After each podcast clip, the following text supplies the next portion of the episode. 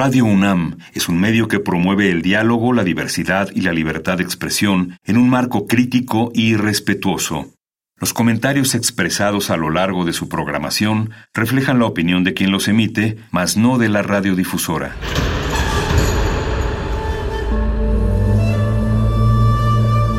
Un templo para la apreciación del ser mediante el sonido. mediante el sonido para nosotros. El sol sale durante la noche. Nuestros gritos llevan la mesura del silencio. Y el descontento está lleno de baile y risas. A todo, incluso a nosotros, nos resistimos. La Universidad Ustedes y nosotros somos Resistencia modulada.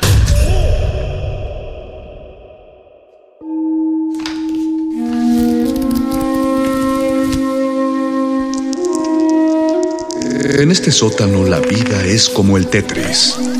Si haces algo bien, desaparece. Pero tus errores se acumularán hasta hacerte perder. Hay quien dice que la vida solo te da una oportunidad. Aquí, siempre tendremos otra vida.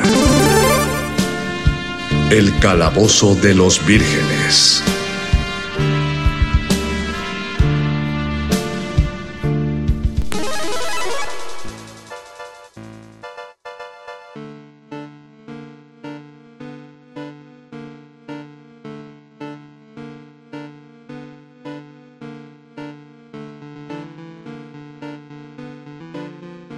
Bienvenidos querida audiencia, estimadísimo público de Radio UNAM y amigos y amigas que nos sintonizan para Resistencia Modulada la noche de este martes. Les damos la bienvenida al 96.1 de FM, su frecuencia favorita de Radio UNAM y el lugar, el único lugar por el que suena en vivo, en transmisión directa, Resistencia Modulada y el Calabozo de los Vírgenes. Todo lo divertido va aquí. Saludamos a la gente que está en las instalaciones de Radio Radio UNAM en Adolfo Prieto, allá en la colonia del Valle. Gracias por hacer este programa posible, por ponerlo en el aire, eh, estimados operadores de cabina, gente de programación, etc, etc, etc. Y también muchas gracias a nuestro, nuestro primer invitado permanente de la noche. Ya lo tenemos aquí eh, atado al calabozo, que es Paquito de Pablo, nuestro sanador sonoro. Muchas gracias, Paquito, bienvenido. Eh, muchas gracias, Conde. Las cadenas ya no me pesan tanto. Qué bueno, chido mi piel ya se secó la costra alrededor, entonces ya no me duele. es que es la, es seguir, Puedo seguir trabajando en, las próximas emisiones como me dijiste. Muy bien, qué bueno, qué bueno. Para eso es, funcionó el brainwash. Y es la dieta a base de garbanzo y avena la que te ayuda a soportar el dolor. qué, padre, que no te vayas, Paquito, por favor. No sabemos qué haría este programa si tú no lo editas. Eh, saludamos. yo feliz. Saludamos a la audiencia que nos escucha esta noche. Tenemos una misión y su misión, si desean aceptarla, es escuchar nuestra, nuestra emisión del día de hoy, que vamos a hablar acerca de espías, porque como bien hizo eh, el, favor de recordarnos a toda la producción del Calabozo de los Vírgenes, Paquito de Pablo, hoy... Es decir, hoy que ustedes lo están escuchando, no hoy que se está grabando, sino hoy que ustedes la están escuchando, es el Día Internacional de James Bond. Así es, yo no sabía que existía tal cosa. No, yo eh, tampoco. Pero bueno, finalmente, eh, ah, digo, para nosotros qué mejor, nos ayuda eh, muchísimo en la calendarización de los temas de este programa, pero además se trata, pues sí, de probablemente el espía más famoso del mundo. Yes. Y eso, y eso es decir un montón, porque como van a comprobar en la emisión, hay muchos espías de los cuales hablar, en el, tan solo en el terreno de la ficción y de todos ellos hemos oído y de todos ellos hemos sido fans, pero sí, James Bond es el espía icónico. Y, bueno, para ello, eh, pues en esta, en esta dinámica de traer gente, eh, no me gusta decirle especializada, pero sí me gusta, porque pues sí, alguien que, que, tiene tanto interés en un tema se vuelve con el tiempo un especialista. Entonces el especialista de esta noche es un amigo del calabozo llamado Diego González, un espía secreto de la vida que nos va a acompañar en la plática acerca de, los, de James Bond, de los espías y de su gusto por los espías. Para eh, pasar a la plática, primero vamos a escuchar un tema musical que él mismo propuso, que es Los diamantes son para siempre en su en su versión eh, original, eh, interpretado por Shirley Bassey, que también fue uno de los temas icónicos de películas de James Bond. Eh, la verdad debo reconocer que no lo conocía, pero en cuanto me lo propusieron y lo escuché dije, ah, claro, esto, esto es James Suena a James Bond. Entonces lo vamos a poner. Muchas gracias por escucharlo. Quédense aquí en el Calabozo de los Vírgenes. Todo lo ultra secreto va aquí. El Calabozo de los Vírgenes.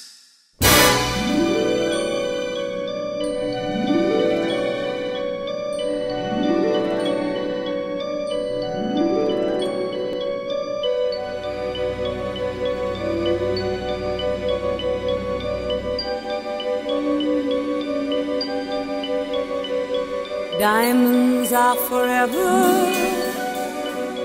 They are all I need to please me. They can stimulate and tease me. They won't leave in the night. I've no fear that they might desert me. Diamonds are forever one up and then caress it. Touch it, stroke it, and undress it. I can see every part, nothing hides in the heart to hurt me.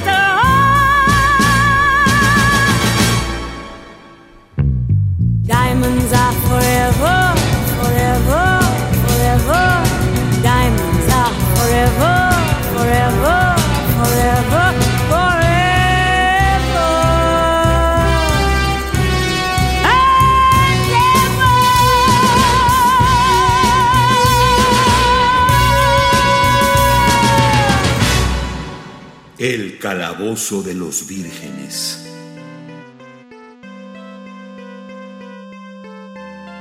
Regresamos al Calabozo de los Vírgenes. Lo que acabamos de escuchar son Los Diamantes son para siempre, Diamonds Are Forever, una canción original, en este caso un tema que fue elegido por quien ya les habíamos anticipado que iba a estar. Tenemos un agente secreto especial para esta noche. Es Diego González, a quien agradecemos muchísimo que se haya unido eh, a esta misión emergente y ultra secreta. Bienvenido, Diego, bienvenido al calabozo. ¿Cómo te sientes? Muchísimas gracias, queridos. Me siento muy honrado de que me tengan por acá. Justo antes de que saliéramos al aire me preguntaban si yo me consideraba un experto, docto en, el 007 y, todo tipo de este, agentes secretos. No, pero no obstante soy un, soy un, un amateur muy entusiasta. Eh, me parece que eso es el origen de cualquier experto, ¿no? Y sobre todo de un experto de cuestiones de entretenimiento. O sea, Eh, no creo que de- eh, ve- a uno salga de alguna universidad y digan, ah, claro, tú eres un experto de tal cosa. O sea, si quieres conocer a un personaje, pues acércate a alguien que, que- que le guste el hype de él, ¿no? Este, nos platicabas fuera del aire, por ejemplo, que tú ya estás listo para ver la... Ve, ve este, ese es el grado de fanatismo. Tú ya estás listo para ver la próxima película. Y en mi caso yo sabía que iba a haber otra, pero no sabía que ya era ya... eh, Que ya está ma- a la vuelta de la mañana. esquina. Exacto, que ya, ya va a estrenar. Digo, la verdad, creo que lo que sí hemos perdido un poco, eh, al menos por lo que hace al canon de, de James Bond, eh, es, es en títulos de las películas, ¿no? Entonces, como que los títulos ya parece ser que son como iteraciones y variaciones del mismo título, ¿no? Tomorrow Never Dies, este, digo, alguna combinación con la palabra muerte y alguna como conjugación del tiempo, ¿no?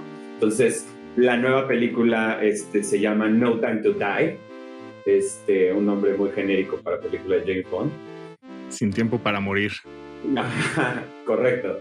Este, siempre, sí, siempre me ha, parecido que tienen que, como que los titulillos encierran como ahí una medio travesura este, ahí que alude como a, cómo James Bond desafía tiempo, muerte.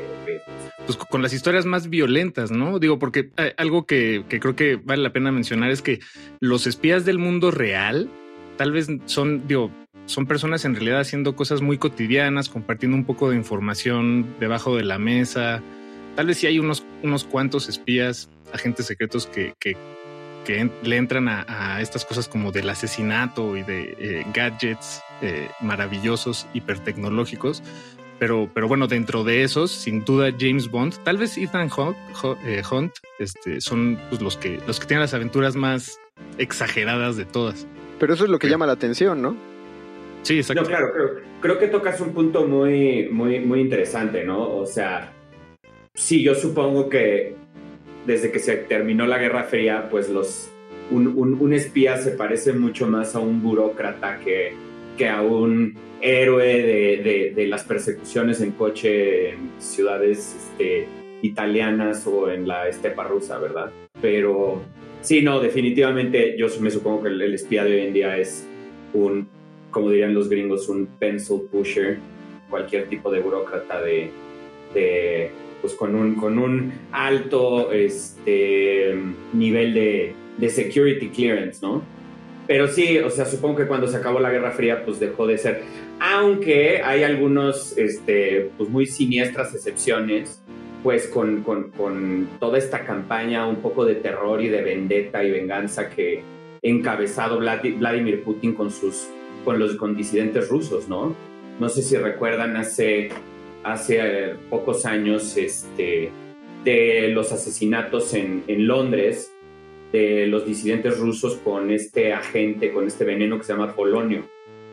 Ah, no, no, no, no me suena eh, ese, ese caso. Este, no, no, no, sí, un- o sea, fue una, fue una cosa realmente este, horrenda. Eh, alguna, una serie de disidentes, digo, y aquí por supuesto que, claro que invito a su más, este, menos ignorante que yo auditorio a corregirme cualquier, cualquier imprecisión histórica, pero mm, en, existió, existió hace algunos años un ex este, agente de la, de- la KGB, eh, que como ustedes saben es la policía secreta rusa durante muchas décadas, que actualmente se convirtió, cambió su acrónimo y se convirtió en el FSB, que es la, la- KGB nue- nueva. Eh, y a principios de los 2000, un ex agente del FSB llamado Alexander Litvi- Litvinenko, no sé si desertó o fue disidente en alguna medida y emigró, este, bueno, más que mi, o sea, se fue de refugiado a Occidente, a Londres, y lo eh, atacaron con una, con una gente que se llama, con un veneno muy letal que se llama polonio. Este, el polonio es una, una es un, un- eh, producto, un byproduct de cualquier tipo de materiales radioactivos y se murió por, por envenenamiento, de, por, por síndrome agudo de- de envenenamiento por radiación. Y, y ese es el sello del asesinato de la- de- de- del FSB este, de, Putin y del FSB moderno. Y, y esto ha pasado en diferentes ocasiones. Lo que estoy buscando es, eh, tengo que advertirle a la audiencia que tengan cuidado al googlear Polonio, como yo, porque hay, hay fotos de este señor Litvinenko y, y no, no, es, no, No, está y bueno, padre ver más- y, o sea, el, el- el- y el envenenamiento quizás más destacado de todos, también eh, atribuido este, por la prensa internacional y por organizaciones este, de la sociedad civil, etcétera, al gobierno de Putin, pues fue el envenenamiento de su, de su gran rival político actual, que es este Alexei Navalny, ¿no? Claro, y ese, ese también fue como muy sonado, pero, pero él no murió, ¿sí? ¿O- No, no, no, no, no, lo, lo se deformó. se logró, sí, no, lo logró, logró, o sea, fue milagrosamente se recuperó, este, pero a, Na- a Navalny, si no mal recuerdo, y eso también habría que, que, que fact-chequearlo, lo envenenaron en, una, en, un, eh, en un avión. O sea, el Wow. Navalny estaba exiliado y creo que en el estira y afloje de si regresaba a Rusia, este, igualmente lo, lo envenenaron con polonio.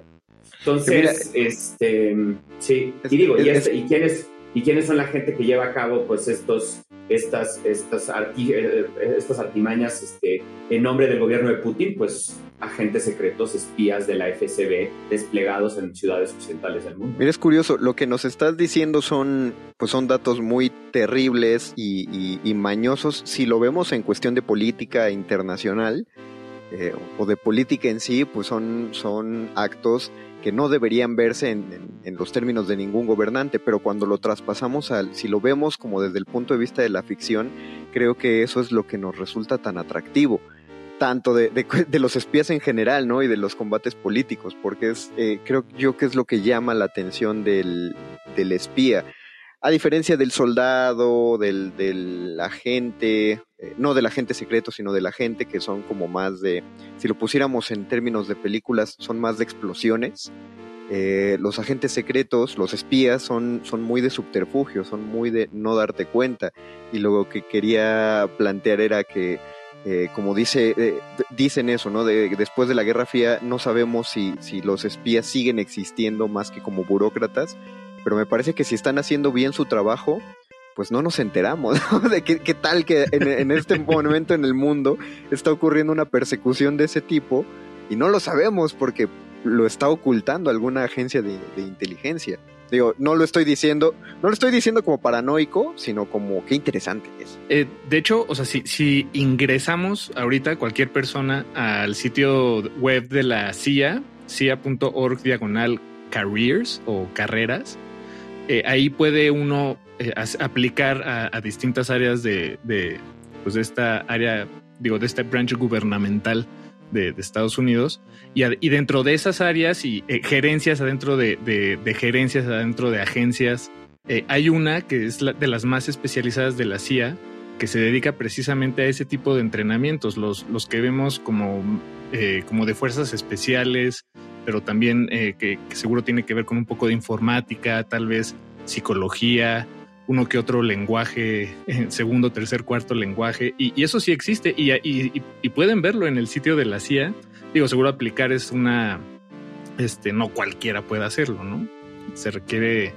¿Qué, querrá una persona, qué buscará una persona que, que decide volverse espía? ¿Es algo que, que se decide o es algo que, que, pues las circunstancias de la vida orillan a- al individuo a esas... eh, Mira, yo creo que yo creo que actualmente como sucede es pues al final te vuelves un tipo muy destacado en algún ámbito, en análisis de datos o en alguna ciencia forense o eres un matemático destacado.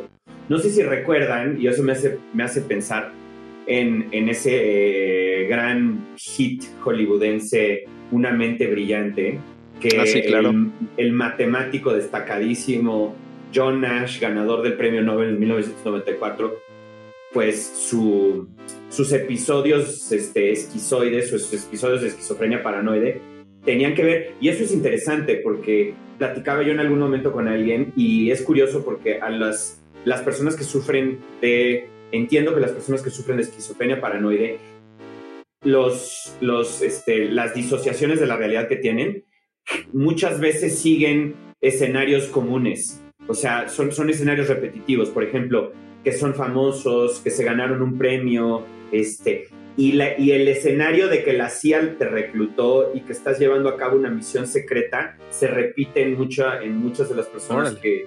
Ajá, y en el caso de John Nash, pues no, no, no era muy lejos de la realidad, porque entiendo que John Nash trabajaba en un, en un laboratorio importante, como matemático muy avanzado que era, que se llamaba el Wheeler Lab en California, donde sí, donde había habido reclutamientos de, las agencias secretas, ¿no? Pues, también ahí tenía, te- también ahí tenía que ver con que pues, era un momento donde había una guerra y pues donde era importante este, eh, reclutar a matemáticos, a personas que tuvieran habilidades para resolver códigos este, y criptogramas y etcétera, para decodificar este, mensajes del enemigo, etcétera.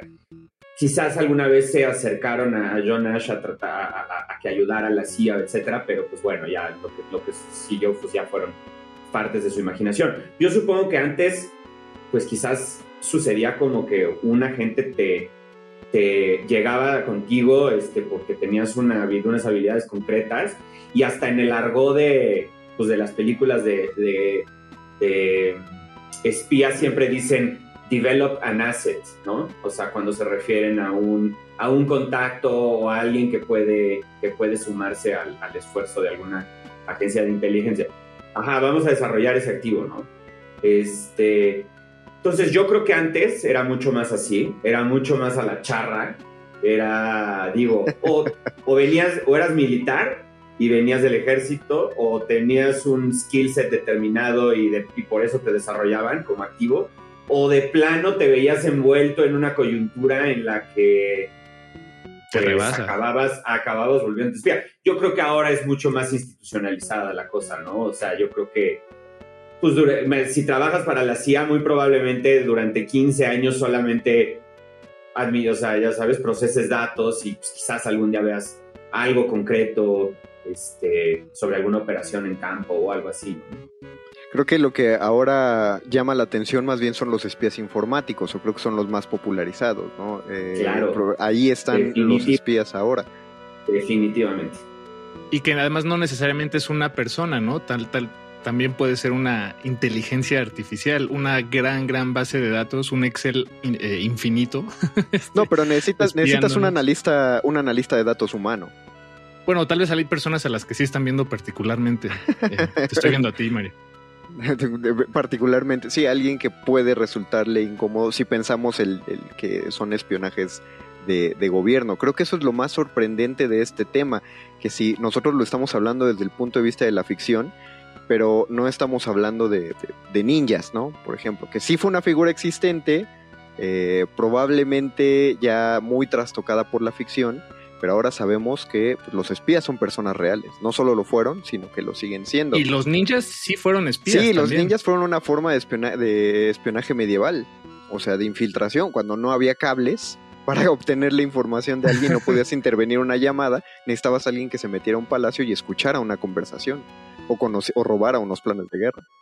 Y, y había especialidades eh, variadas, o sea, estaban los, eh, los que se especializaban en, en huir, por ejemplo. O sea, bueno, era, tiene un nombre esa práctica, los ninjas que huyen, o los que se esconden, o los que... O los que asesinan. re- o los que asesinan, o los que recaudan información. Yo quiero saber, en el caso de, de Diego, qué fue lo que, lo que vio de la primera vez que vio un James Bond, qué fue lo que lo atrapó como para que, sin darse cuenta, empezara a seguir la- las historias de James Bond y, y qué fue lo que le cautivó. Digo, lo espero para ver si eh, alguien empieza a compartir este gusto, que probablemente no, no lo tenga todavía. No, pues yo creo que, digo, claramente lo que me... O sea, digo, tengo una historia bastante... eh, bastante pop al respecto. Eh, la verdad es que GoldenEye, la película de James Bond, salió en 1995, es decir, cuando yo tenía 8 años, con un flamante nuevo James Bond que era Pierce Brosnan, con una de las tramas este, y de las entregas de James Bond que a mí me parecen más completas, más extraordinarias. Eh, y bueno, ver esa película a mí me encadenó al canon este, de James Bond, pero inmediatamente digo, Pierce Brosnan es este, magnetizante. Eh, es, es, o sea, hay un, la verdad es que hay un cast en esa película bastante chingón. Este, disculpen la palabra. No sé si recuerdan a una femme fatal, mujer asesina, este, nacional rusa llamada Senia Onatop, que mataba a sus víctimas haciéndoles una especie de mecanismo de boa constrictor con las piernas. Entonces eso también me parecía entre, entre vagamente sexual e impresionante. Eh, entonces, pues nada, GoldenEye para mí fue, este, puta, me tuvo eh, inmediatamente. Y luego, como ustedes bien saben, salió el muy arquetípico juego, este, para Nintendo 64, en el que invertí una cantidad industrial de horas, no solamente jugando y pasando los diferentes niveles, sino también en el multiplayer, pero de verdad, tardes y noches enteras con mis compas, pues clavado en el, eh, destruyéndonos, ajá, este, masacrándonos, eh, conectados al, al, al juego de Nintendo 64. Entonces, pues después de eso ya fue imposible para mí parar. No, aparte, eh, GoldenEye es reconocido como un, como un renovador del, shooter, del first person shooter. O sea, claro, el, género ya llevaba varios años añejándose desde, desde Doom.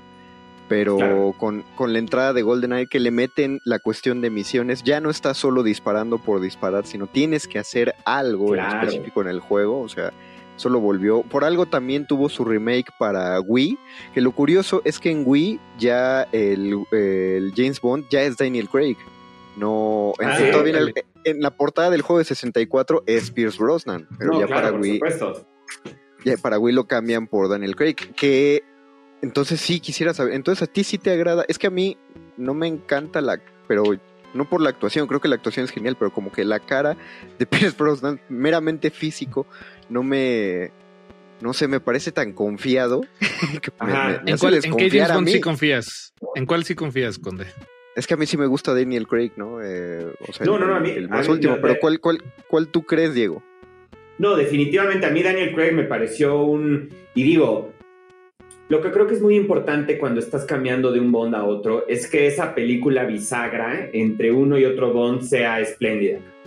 Y en el caso de, Pierce Brosnan lo es, porque es GoldenEye.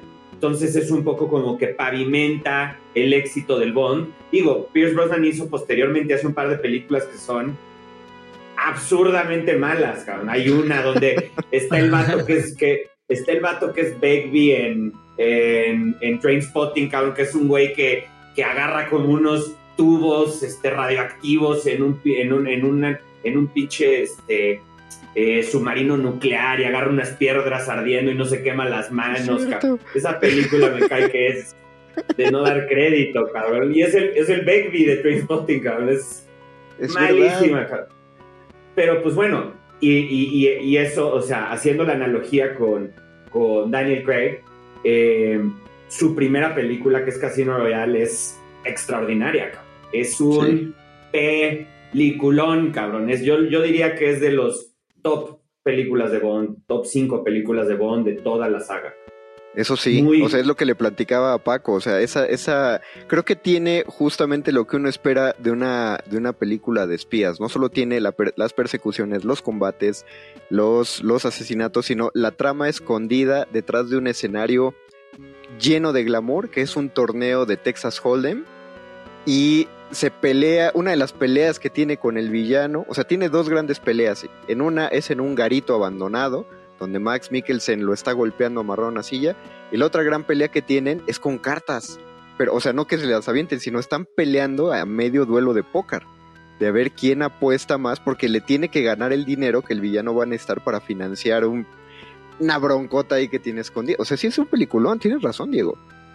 Peliculón. Y aparte tiene esa primera secuencia, esos primeros 10 minutos de la película en blanco y negro, súper violentos, que rompen un poco con... O sea, James Bond creo yo que hasta Casino Royale, James Bond es un, a ver, la licencia 07, 007 pues es una license to kill, ¿no? O sea, al final del día, eh, James Bond es un agente secreto que mata a otras personas, pero siempre se guarda un equilibrio moral, ¿no? ¿A quién mata James Bond? A los malos, y no los mata porque disfrute matarlos, sino porque tiene que matarlos para preservar el bien. Pero lo que es muy interesante de Casino Royale, creo yo, y más de esa primera secuencia, es que James Bond aparece como un asesino a sangre fría, cabrón. Exacto. Ahí nos enteramos que para, para que tú obtengas tu, tu grado de 00, tienes que matar, tienes que tener dos, dos este, asesinatos confirmados. Y vemos a James Bond asesinando de una manera muy descarnada y muy poco glamurosa. Entonces eso le da como un tono ominoso a la película que yo creo que se conserva muy bien. Y, y- y- y- te está presentando un nuevo Bond y pues te lo, lo hace de manera magnífica, ¿no? Y bueno, claramente falta agregar que el, el villano de Casino Royale, bueno, pues me parece excepcional. Mads Mikkelsen creo que es uno de los grandes actores de nuestra era. Y, y es una, pues es una, una- un... Justo lo platicaba con un cuate el otro día, ¿no? Este, es un villano siniestro, pero a la vez es un villano vulnerable, que tiene sus Sí. propios problemas, que lo ves un poco sufrir. Digo, tiene una dimensión, tiene bastante rango, ¿no? Ese, ese, ese villano. Creo que es una película bien especial de, de. ¿Cómo haces, ¿Cómo haces que un villano visualmente se vea más amenazante que si le pusieras un parche en el ojo, lo pones a sangrar, a, llorar sangre?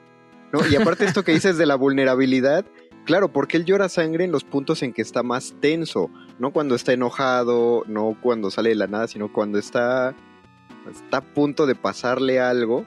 Y justamente cuando él está mal y justo se aprovecha de esto para ganarle una mano de póker a James Bond y le gana pero una milloniza de dinero y James Bond se queda con una cara de "No, me, me tragué tu bluff me tragué tu bluff absolutamente y Matt Mikkelsen nada más le medio sonríe así de qué hubo pap ¿Cómo, cómo- cómo- te quedó esto?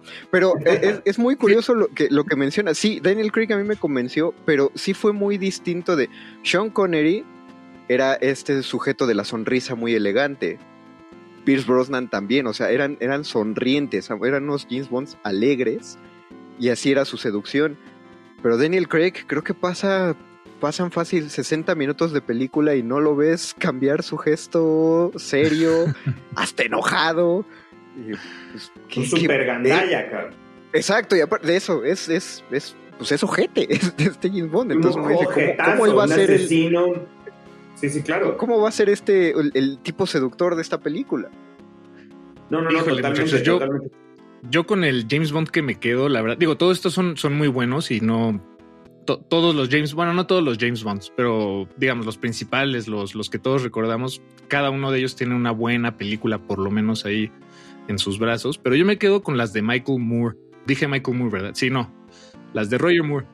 Que Wow. creo que están situadas en un periodo del- de la producción cinematográfica eh, que, que, bueno, a mí me encanta. Creo que ya están un poco más avanzadas, por ejemplo, que, pues, que las primeras películas de, de- de James Bond, pero están situadas todavía en los 70, no están ya revestidas con efectos especiales que, que, bueno, a mí no, no, no les hago el feo para nada, pero no sé, además los villanos como el, el hombre de la pistola dorada o el doctor Octopussy, pues creo que son este eh, arquetípicos esos villanos que, que además, si recuerdo bien, no me acuerdo cuál de los dos o si ambos, pero el hombre de la pistola dorada vivía Mm. en una isla, este, con, o sea, con su base claro. llena de villanos, eh, como isla mansión villana, y todo eso salió de ahí. Bueno, o de las novelas, la verdad no, no sé cuál es el origen, origen, eh, pero por lo menos para mí así fue, viendo todas esas películas.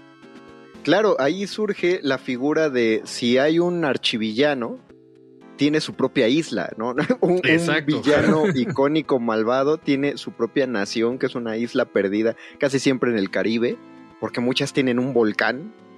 Y, Y además tiene y- secuaces en nómina. Bueno, imagínate la, la operación de, de, cuánta gente, ¿Cuánto dinero genera? cuánto dinero, contadores. Y ahora, y ahora que estaba dando un Wikipediazo, ¿saben qué, muchachos? Estoy viendo que el mismo director de GoldenEye dirigió Casino Royale, son sus dos películas. Fíjate. Ah, pues con razón. Sí, ¿no? No sabía. Martin Campbell, dices. Martin Campbell. Órale, sí, Sí, esa- sí, sí. ese no lo, no lo topaba. Que, que también sí eh, es curioso porque si empiezas a googlear eh, James Bond, te empiezan a salir otras historias de espionaje que ya había dejado como atrás. Y hay una muy clásica que se llama El Santo, The Saint, Claro, le hicieron un- claro, claro, le hicieron claro, un Val- remake. Con Val Kilmer. con Val Kilmer, que para mí es buena película. Y no sé por qué no recuerdan más esa película de Val No, Kilmer. yo, yo sí la, yo la recuerdo perfectamente, Claro. The Saint, un, un- un grandísimo maestro del disfraz. Exacto, es eso. Se llama El Santo, Paquito y audiencia, porque él se inventa personajes de los que se disfraza, pero todos sus personajes tienen nombres de santos. Y Sí, siempre cierto, que se es presenta dice, me llamo tal por santo tal, que era el santo de tales cosas. Pero ese, ah, o sea, Val Kilmer se avienta una señora actuación en esa película porque cada uno de sus personajes sí es muy distinto. De pronto lo ves con cabello largo, de pronto con sus lentes de intelectual, de pronto como todo bobo. Eh, sí se disfraza de muchas cosas y aparte está padre la trama porque están buscando la fórmula de la fusión en frío. O sea, Claro. está buenísima. Qué, qué- qué chido que sí Claro. lo ubicas, Diego. No, por supuesto. No, no, no, claro. O sea, yo, yo, yo era bastante fanático de Val Kilmer en su, en su época. Este, Cuando, cuando era Batman también. Cuando, sí, efectivamente.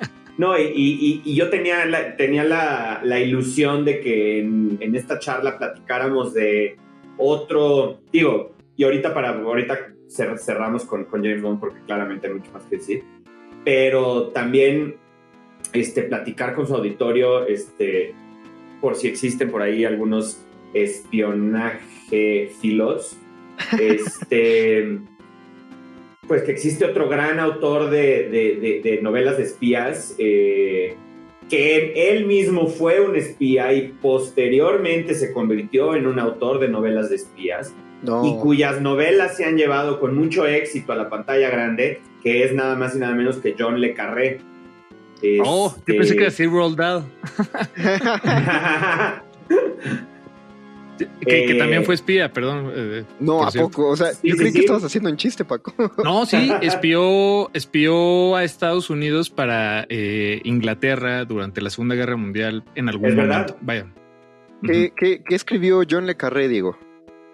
No, pues esto, o sea, digo, hay grandes y ahí sí, le- ahí sí les hago una, una serie de sugerencias que, que, bueno, que yo he disfrutado muchísimo. Eh, tiene una novela que a mí me parece extraordinaria, que se llama El espía que regresó del frío, The. Spy Who Came Back from the Cold. Este, un espía que se repatria al Reino Unido después de una, de una, pues de una captura, de, de- estar en cautiverio un largo tiempo en la Unión Soviética.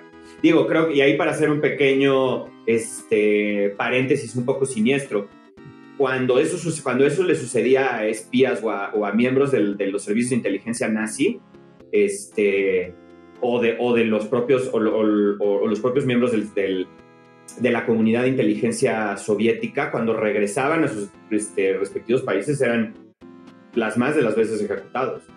O sea, Sí, claro. no, no se tomaba el riesgo o se asumía que se, se, se- se trataba de lo que los gringos llaman sleeper agents o dobles agentes, ¿no? O sea, no un, un- el, aparato nazi o el aparato soviético ya no podía confiar en un miembro de, de en un espía que había estado cinco años cau- cautivo en, en Occidente.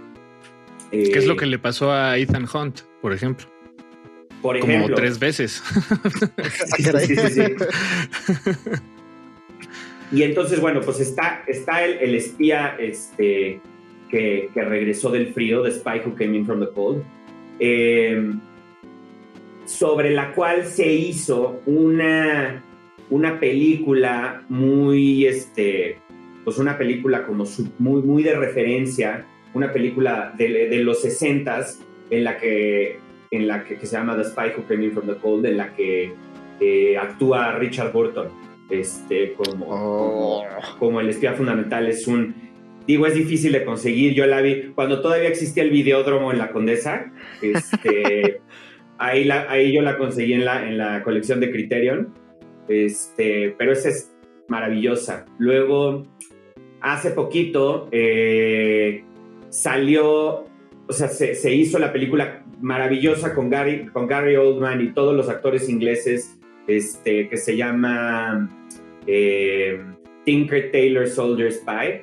Este, hace, digo, poquito tiempo, ahorita te digo, y en 2011 este, se tradujo como El Topo. Ah, sí, sí, sí. sí. Tinker Tailor Soldier Spy, la protagoniza Gary Oldman con todos los con todos los actores ingleses chingones, este Mark Strong, John Hurt, Tom Hardy, Colin Firth, Cumberbatch y es un espectacular película de espías. De verdad que de primer de primerísimo nivel. Oye, Em, esas- O sea, mejor que la de Triple X. nunca, nunca, jamás, jamás. Nunca- nada supera Jamás. Triple X. La primera, por Jamás. supuesto, porque dos, Triple X2 es así, ni de chiste digo que está buena. Es así. No, pero, pero, cuando, pero cuando se nos revela por primera vez Sander Cage, pues tu vida cambia, ¿no? Sí, claro. O sea, es, es el, es lo que le faltaba a James Bond, como patinar, No, este, por ir a conciertos de, de Rammstein. Ajá, un poco más de esteroides anabólicos, un rato más en el, en el CrossFit. Hay tres películas de Triple X, no sabía. Sí, bueno, Ah, no es que la, la de Triple X2 eh, no es, es ahí un, un bemol en la.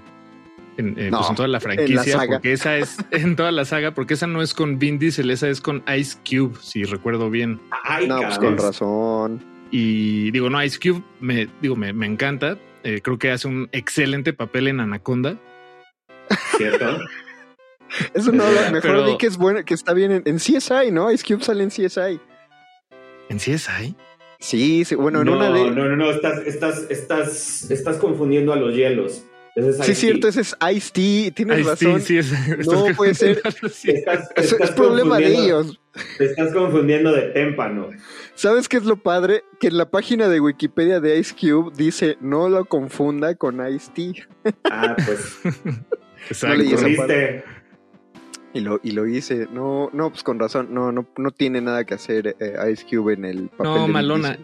Malona, malona. Y Vin Diesel, pues, sí, sí, hizo lo suyo. Digo, creo que envejeció mal, la verdad, la película de Triple X. Eh, Yo creí que Vin Diesel. pero yo creo que en unos 10 años va a tener un segundo aire, van a ver. No, No, eh, un, un- un dato que no quería dejar pasar era la existencia de, de esta película, que es mala, pero a mí me gusta mucho y a mí me trae buenos recuerdos, que creo que todavía está en Netflix, que es la película de Wild Wild West. La- Oh, con- con- claro, con- claro, con Will Smith, supuesto. pero esa película nace de una serie de televisión del 65 llamada Wild Wild West que los productores dijeron, ¿qué, te, qué, qué saldría si juntamos a James Bond y vaqueros? Y entonces hacen una, hacen una serie de, de espionaje, pero con, con dispositivos. O sea, este es un mundo tipo Westworld, donde ahí es un, es un salvaje oeste con ciertas mejoras tecnológicas. Y entonces eh, el, el- el personaje principal, Jim West, es un espía, pero vaquero, pero tiene dispositivos, pero es el viejo oeste, pero hay duelos de pistolas y hay caballos, pero hay gadgets. La, la serie, la serie fue medianona, tuvo su éxito, digo, la, la superó muy de inmediato el Superagente 86, el, el, el espía de Ah, la serie, la serie, sí. La serie, las películas, sí. no, no, no, no, no, la serie del Superagente 86, que en español la voz la hacía el Tatarbisu, en uno de sus mejores doblajes, o sea, en, en la misma época, en la misma época eh, escuchabas al Tatar Bisu haciendo a Benito en Ajá. Don Gato Don Gato. Don Gato. Y al, y al Ah, Superagente El 86, Superagente pero, 86. pero eso, no quería dejar ese dato de... La, volví a ver la película, sí es malona, pero está padre. o sea, a mí me divierte la de igual. No, yo, yo hace poco no volví a ver la película, pero vi porque eh, como un hombre renacentista que es Will Smith, no solamente actuó en la película, sino que también rapeó el tema de la película. ¡Ah, claro. sí Y el tema que rapea de la película, no sé si recuerdan, lo rapea con un, con un gran hito de los noventas llamado Cisco. No sé si recuerdan a- No. al intérprete de la canción de la tanga De, o de la tanga, claro. Entonces, el, tema, el tema original de Wild Wild West lo interpretan este, un grupo de, de muchachos, este, entre los que destacan Will Smith y Cisco. Eh, y bueno, pues, quisieran ustedes este, deleitar a su auditorio con, con el tema de Wild Wild West. Por supuesto que sí. Ah, Por la verdad, sí. es un, la verdad es un temazo, eh, es un temón, te pone a bailar, te pone a mover el esqueleto y te pone muy contento. Yo, yo tengo que decir, sí, para. yo- bueno, a la audiencia no le importa, pero sí lo tengo que decir. O sea, Tantemón fue una de las canciones que bailó mi hermana en sus 15 años. Ah, no, bueno, Ah, maestro, está padre. se acabó. Pero es que por eso me gusta recordarla, porque es totalmente los 2000 es. Absoluta y o sea, es el cambio de siglo esa, Sí, claro. esa ¿Sabes? película. Y sabes qué, Eh, precisamente digo, no, eh, no, no quiero neciar demasiado, pero eh, Sander Cage, el personaje de Vin Diesel, también está ubicado más o menos ahí en el cambio del milenio, es decir, estos nuevos, Ajá. el, el nuevo 2003. milenio, nuevos espías, y junto con eso también llegó otro gran espía, eh, que creo que va- sí vale la pena mencionarlo, eh, Jack Bauer, de, de la serie 24. ¿Cómo no? ¿Cómo Ah, no? ¿Cómo no? ¿Cómo Ese no? creo ¿Cómo que no? es un, un espía este, eh, que, que, pues, tiene unos días muy estresantes, uno a la vez. Es verdad, es verdad, se tiene que, se tiene, es como los alcohólicos, se tiene que entre, que, o sea, solo, solo por hoy, ¿no? Las siguientes 24 horas. Exacto. Es muy curioso porque, eh, digo, al principio, es, es, es 24, 24 horas tiene, creo que inició esta, eh, estos atracones y esta nueva manera de consumir contenido que eran las series este, completas y poderte sentar enfrente de una televisión 10 horas. Yo nunca lo había hecho, en mi vida, no conocía consumir contenido audiovisual, audiovisual así hasta B24 y en ese momento nos parecía que tenía estos, estos cliffhangers, estos este, finales este, mega, mega eh, que generaban tanta tensión, etcétera, y que generaban esta. Pero posteriormente, si lo ves en retrospectiva y ya lo sitúas en un momento histórico, pues la gente se empezó a dar cuenta que 24 traía un, que 24 traía un discurso anti, anti-islámico verdaderamente tremendo. Y aparte era un momento muy fértil para que ese discurso tuviera mucho éxito comercial, pues porque Claro. veníamos a un par de años de, de, de, de lo- de los ataques de, de, de De la- el 11 de septiembre en Nueva York. No sé si recuerdan, pero la, la trama de cada capítulo de 24 era, había un árabe malo y había que matarlo. cabrón. Claro. Sí, Eso sí, era- sí, O sea, sí. ese- como, como todas las, o sea, y, y en todas las películas de espía de los 90, los malos eran rusos. Exactamente, rusos, alemanes, etcétera. Pero aquí se inauguró un poco el árabe malo y el, el arquetipo del terrorista. Y bueno, pues por primera vez no era, no era que vieras este duro de matar un rato y vieras un maloso este, del ex bloque soviético o ruso un par de horas, sino que tenías 25 horas de que te estuvieran este, Claro, claro. machacando con el discurso de que los árabes son unos tipos malos que están conspirando todo el tiempo para derribar el imperio, ¿no? El, el- el imperio que debemos ver como bueno. No, sí, sí, más. imperio bueno, claro, Sí, claro, Sí, al imperio de, de Dios. Un imperio que, Sí. eh, que además contrata a personas precisamente como Jack Bauer. que- no, Un homicida, un homicida en serie como... que, exactamente. que creo que es que creo que aparte marca mucho la pauta de esto que dijiste que Jack Bauer tiene días muy estresantes. O sea, creo que es una también es la marca del espía, ¿no? O sea, cualquier película que vemos de ese tipo, eh, el de eh, James Bourne se llama, el de la supremacía Bourne, o sea, Ah, Bourne. Sí, Jason, Jason, no, Jason Jason Bourne. Jason Bourne, gracias. Eh, John Wick, Claro. bueno, John Wick es un asesino, no un espía. Sí, pero- sí es asesino. Eh, el, ¿Cómo se llama el personaje de, de Tom Cruise en Misión Imposible? Ethan Ah, Hunt. Claro, Ethan claro, Hunt. exactamente. O sea, todos ellos es de, oye, este, este muchacho no se, no se ha parado ni al baño.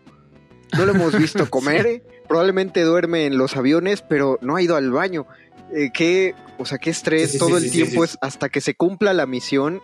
Pero es parte como de la figura del espía, ¿no? Puede soportar toda clase de castigos físicos y psicológicos porque está entrenado para eso, porque una vez que se acabe esta misión, que a lo mucho va a durar que cuatro días, después de estos cuatro días le van a pagar una milloniza y va a poder estar un mes en. Bueno, paz. de eso, de eso nunca hablan las películas de, de eh, cuánto de la les pagan a situación los financiera agentes. de los, sí, exactamente. de los agentes, ¿no? No te queda realmente claro que, cu- cuál es, cuál es este, su, Tú su- su intuyes ingreso que les- anual. Tú intuyes que les pagan un chorro porque dices, oye, son muchas dificultades, ¿no? Sí, exacto, justo. Y no le, y no le está silenciando el teléfono al jefe, como para No, decir, no, ya, ya salí. James Bond solamente maneja un Aston Martin y tiene Rolexes y come caviar y bebe champaña, ¿me entiendes? No lo ves, no lo ves con un jarrito y comiéndose un taco de birria. No lo ves Parando Sí, así de, espérate, ¿cómo aquí rápido? No, pues no. Sí, Incluso sí, los ángeles de Charlie también manejan, manejaban, ¿no? Eh, eh, cierta, Ah, eh, cierto glamour claro. o cierta eh, como alta sociedad, entre comillas, ahí, pero, pero eh, bueno, así lo recuerdo. No, No, si era una, si era una alta sociedad, si piensas que la serie, ¿de, cua- de cuándo es Los Ángeles de Charlie? De los 80, ¿no? O sea, 70s, piensa- 80s. De 70s, 80s y para los 70s, 80s que te comunicaras con tu jefe por llamada. O sea, por, por- por una llamada en altavoz. Con- Eso con era Charlie. glamour, mano. Te refieres Con a Charlie. Charlie. Exactamente, o sea, de buenos días Ángeles, buenos días Charlie, y era la radio sí. en llamada en altavoz. Sí, sí, sí, Eso sí, era sí, sí. glamour. No, O sea, Sí, sí, sí, sí.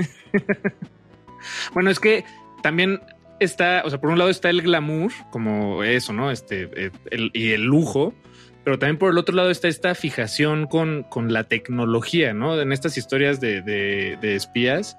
O sea, es un espacio, siento yo, las historias de, de espías, en las que eh, pues quienes las escriben pueden dejarse ir un poco la, la- imaginación y especular en términos tecnológicos en, en el siguiente paso, ¿no? O en la siguiente novedad. O sea, me, me acuerdo que, por ejemplo, eh, creo que en algunas de las películas de Pierce Brosnan, como, como James Bond, eh, planteaban a los coches invisibles, ¿no? O sea, que tenían camaritas que, que están reproduciendo lo, eh, lo opuesto. Y esa Sí, claro. tecnología, para cuando la plantearon, seguro estaba ahí flotando o incluso ya en desarrollo, pero eso hoy en día ya es una realidad. Eh, y bueno, y como eso, pues Ah. muchos otros ejemplos, ¿no? Tal vez este, los traqueadores, este, no sé, Exacto, un rastreador, ¿no? un rastreador, pues ahora ya es de lo más sencillo, normal, ¿no? Lo tenemos todos. Todos, todos llevamos uno. O sea, es, es, es lo padre que cuando lo ves en una película de espías vintage de, de- de décadas anteriores, tú dices, bueno, igual y esa tecnología la tenían los gobiernos o los militares, pero a ti lo que te importa es la que te llega a ti. Entonces ahorita tú, ya hay gente que puede llegar a su casa y decir, ah, Alexa prende la luz y Alexa, este, Y reproduce tienes música. Y tienes razón, nanorastreadores ya traemos todos los que nos tocó la vacuna Sputnik, ¿no? Y, y un poquito, un poquito de 5G en la sangre. ¿Cómo no? Pero sí me gustaría hacer una, una mención especial. eh, digo, creo que el canon de Misión Imposible, la verdad es que desde mi punto de vista, después de la segunda película decayó significativa y perceptiblemente.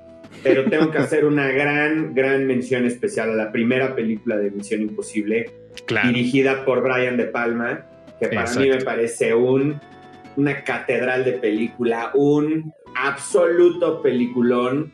No solamente una, o sea, no, no, no solo diría que es una gran película eh, en el ámbito y en el segmento de las películas de espías, sino diría que es una gran película entre todas las películas que hicieron en los 90.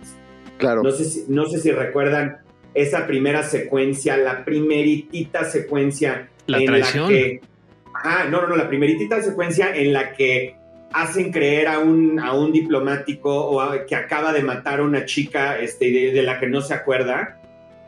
Maravillosa, y cuando por primera vez Ethan Hunt se quita una máscara, luego empieza la película, y bueno, y por supuesto, la, toda la secuencia a la que te refieres en Praga de la, de la traición y esos diferentes enfoques es magistral. Es un peliculón. Pero sí, o sea, tan marcó el canon que yo estoy de acuerdo con Diego. O sea, a partir de la 2 empieza a bajar y empieza a bajar porque lo que hicieron las demás fue tratar de replicar descaradamente cosas de la primera. O sea, tan descaradamente que la primera se vuelve icónica por la entrada de Tom Cruise por el techo, eh, la escena de quedar colgando. Que volvieron a hacer en un chorro de películas. Tenemos que Claro. robar tal cosa. Ah, métete por el techo y cuelgas. Vamos ahora a robar tal otra. Ah, métete por el techo y te cuelgas. Ya lo es- Tienes toda la razón. Ese, ese, esa, ese entrar o ese asedio de la computadora principal de la CIA en Langley también es otra. No, es una película que de verdad que como dices, o sea, sí sentó este, como partes bien esenciales del canon, ¿no? Es, es una gran, gran película de Brian De Palma. Pues creo que estamos eh, concluyendo este episodio y me gustaría tú que dejaras, eh, no sé qué le quieres decir a la audiencia acerca de... Ya nos dejaste un par de recomendaciones, eh, quizá concluir con otra, que, que, que se busque en el juego de James Bond del Sí, 64. no, no, no, quer- queridos, pues bueno, este, muchísimas gracias por la invitación, de verdad que No, hombre. siempre es súper placentero y divertido poder platicar de espías y de balazos y de conspiraciones. Eh, no, nada, eh, ver las películas de James Bond de, de- de- de Sean Connery, por supuesto, quizás no hablamos lo suficiente. este, Claro. De verdad que encontrar las novelas y las películas de John Le Carré es muy, muy divertido. Y pues es, es- es padre el tema de los espías porque por lo menos para mí me evoca otro momento de, del mundo, ¿no? Este, de muchas más posibilidades, de mucho más misterio, de, poco, de poca menos determinación, ¿no? Entonces, pues lo disfruté mucho, queridos. Muchísimas gracias por la invitación. Muchas, Gracias muchas gracias a, a Diego González. Nosotros pues nos vamos a despedir con la canción que él propuso, el, el rap, este, este tema rapeo de... que sí está padre, sí está pa- Yo lo voy a disfrutar Sí, sí mucho. está padre. Wild Wild West de, de Will Smith. Muchas gracias, Paquito de Pablo, por haberte No, estado no. también en este programa. Master, gracias a ti. Nos despedimos, nos escuchamos el próximo martes eh, en punto de las 8 de la noche. Recuerden, quedan dos horas más de resistencia modulada. Se quedan con Derretinas, pero por suerte para todos, antes de Derretinas, Will Smith con Wild Wild West. Gracias, Diego. Buenas noches. Wicked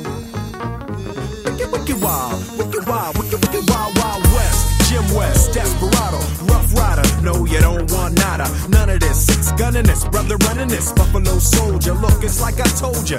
Any damsel that's in distress, be out of that dress when she meet Jim West. Roughneck, so go check the law on the abide. Watch your step will flex and get a hole in your side. Swallow your pride. Don't let your lip react. You don't wanna see my hand where my hip be at. With Artemis from the start of this, running the game. James West, taming the West. So remember the name. Now who you gonna call? Now who you gonna call? If you ever riff with either one of us, break out before you get bum rushed at the Wild Wild West. When I roll into the Wild Wild West. When I stroll into the Wild Wild West. When I bounce into the Wild Wild West. Cisco, Cisco.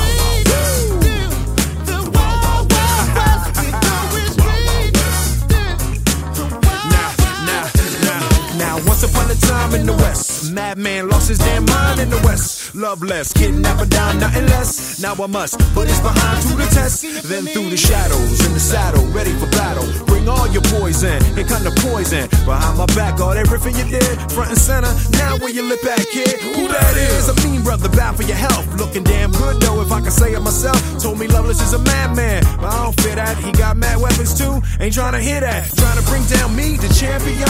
When y'all clowns gon' see that it can't be done. Understand me, son. I'm the slickest they is. I'm the quickest they is. Did I say I'm the slickest they is? So if you barking up the wrong tree, we coming. Don't be starting nothing. Me and my partner gonna test your chest, loveless. Can't stand the heat to get out the wild, wild, wild, wild west. When I roll into the wild, wild west. When I stroll into the wild, wild west. When I bounce into the wild, wild west. El calabozo de los vírgenes.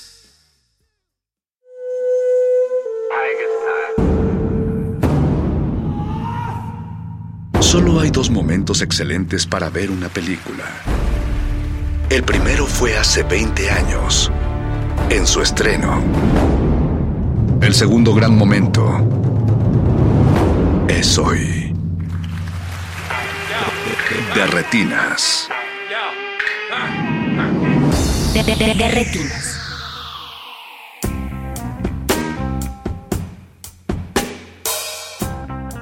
Buenas noches y bienvenidos a De Retinas, su cabina cinematográfica.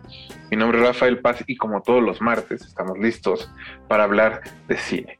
Hoy es 2 de noviembre, están, estamos todos más bien en puente, así que grabamos hace un par de semanas este capítulo que está dedicado a darles algunas recomendaciones de cine de terror para que terminen de disfrutar su semana, y digo, en general el mes de noviembre que está lleno de cine de terror, y pues para dar las recomendaciones, las recomendaciones está aquí Jorge Negrete. Jorge, ¿cómo estás? Hola Rafa, buenas noches. Aquí con mi, con mi capucha y mi, y mi actitud más, este, más terrorífica. Me gusta que te maquillaste como los personajes de dos monjes, ¿no? Esa legendaria película mexicana. Te quedó muy bonito el Couture. Sí se dice Couture. Ojalá. Mira, lo, triste es que nadie puede ver mi cosplay, pero seguramente le daría envidia hasta el mismísimo, este, ay, ¿cómo se llama el director de Morbido? Me fue el nombre. Pablo Guisa. De Pablo Guisa, nuestro querido Pablo Guisa. Hasta él le daría envidia a mi cosplay. Y otro que viene eh, emergiendo de las profundidades para comentar aquí cine de terror, Eric Ortiz, ¿cómo estás, Eric? Hola Rafa, Jorge, ¿todo bien? Aquí ya, este, creo que hace un año también estuve por acá recomendando cosas de terror, entonces, pues listo, más que preparado. Y es la tradición, como saben, bueno, como dice Eric, ya ha venido varias veces, ya saben que lo pueden leer en Cinema Inferno, o si quieren tomar algún curso de terror en la FES Aragón, también lo pueden tener ahí como profesor. Así que Eric, buenas noches y bueno, gracias por haber venido hoy acá al programa. Espero que estén listos muchachos y que hayan elegido sobre todo eh, pues películas verdaderamente terroríficas, ya lo descubriremos. Y pues sugiero que vayamos a un breve corte musical y regresemos ya para platicar de lleno sobre cine de terror. Antes del corte, eh, recordarles que nos pueden contactar en Twitter, en arroba Rmodulada, arroba Paz Espa, arroba JJ Negrete y el Eric, si no me equivoco, es arroba Eric Ortiz G. Así es. Acaba de sentir Eric, así que así es. Todo bien, y todo también bien. agradecerle a Mauricio Orduña que se encarga de producir este espacio y a todo el equipo de Renan que hace posible su transmisión. Estamos en el 96.1, no se despeguen, esto es de Retinas. De retinas.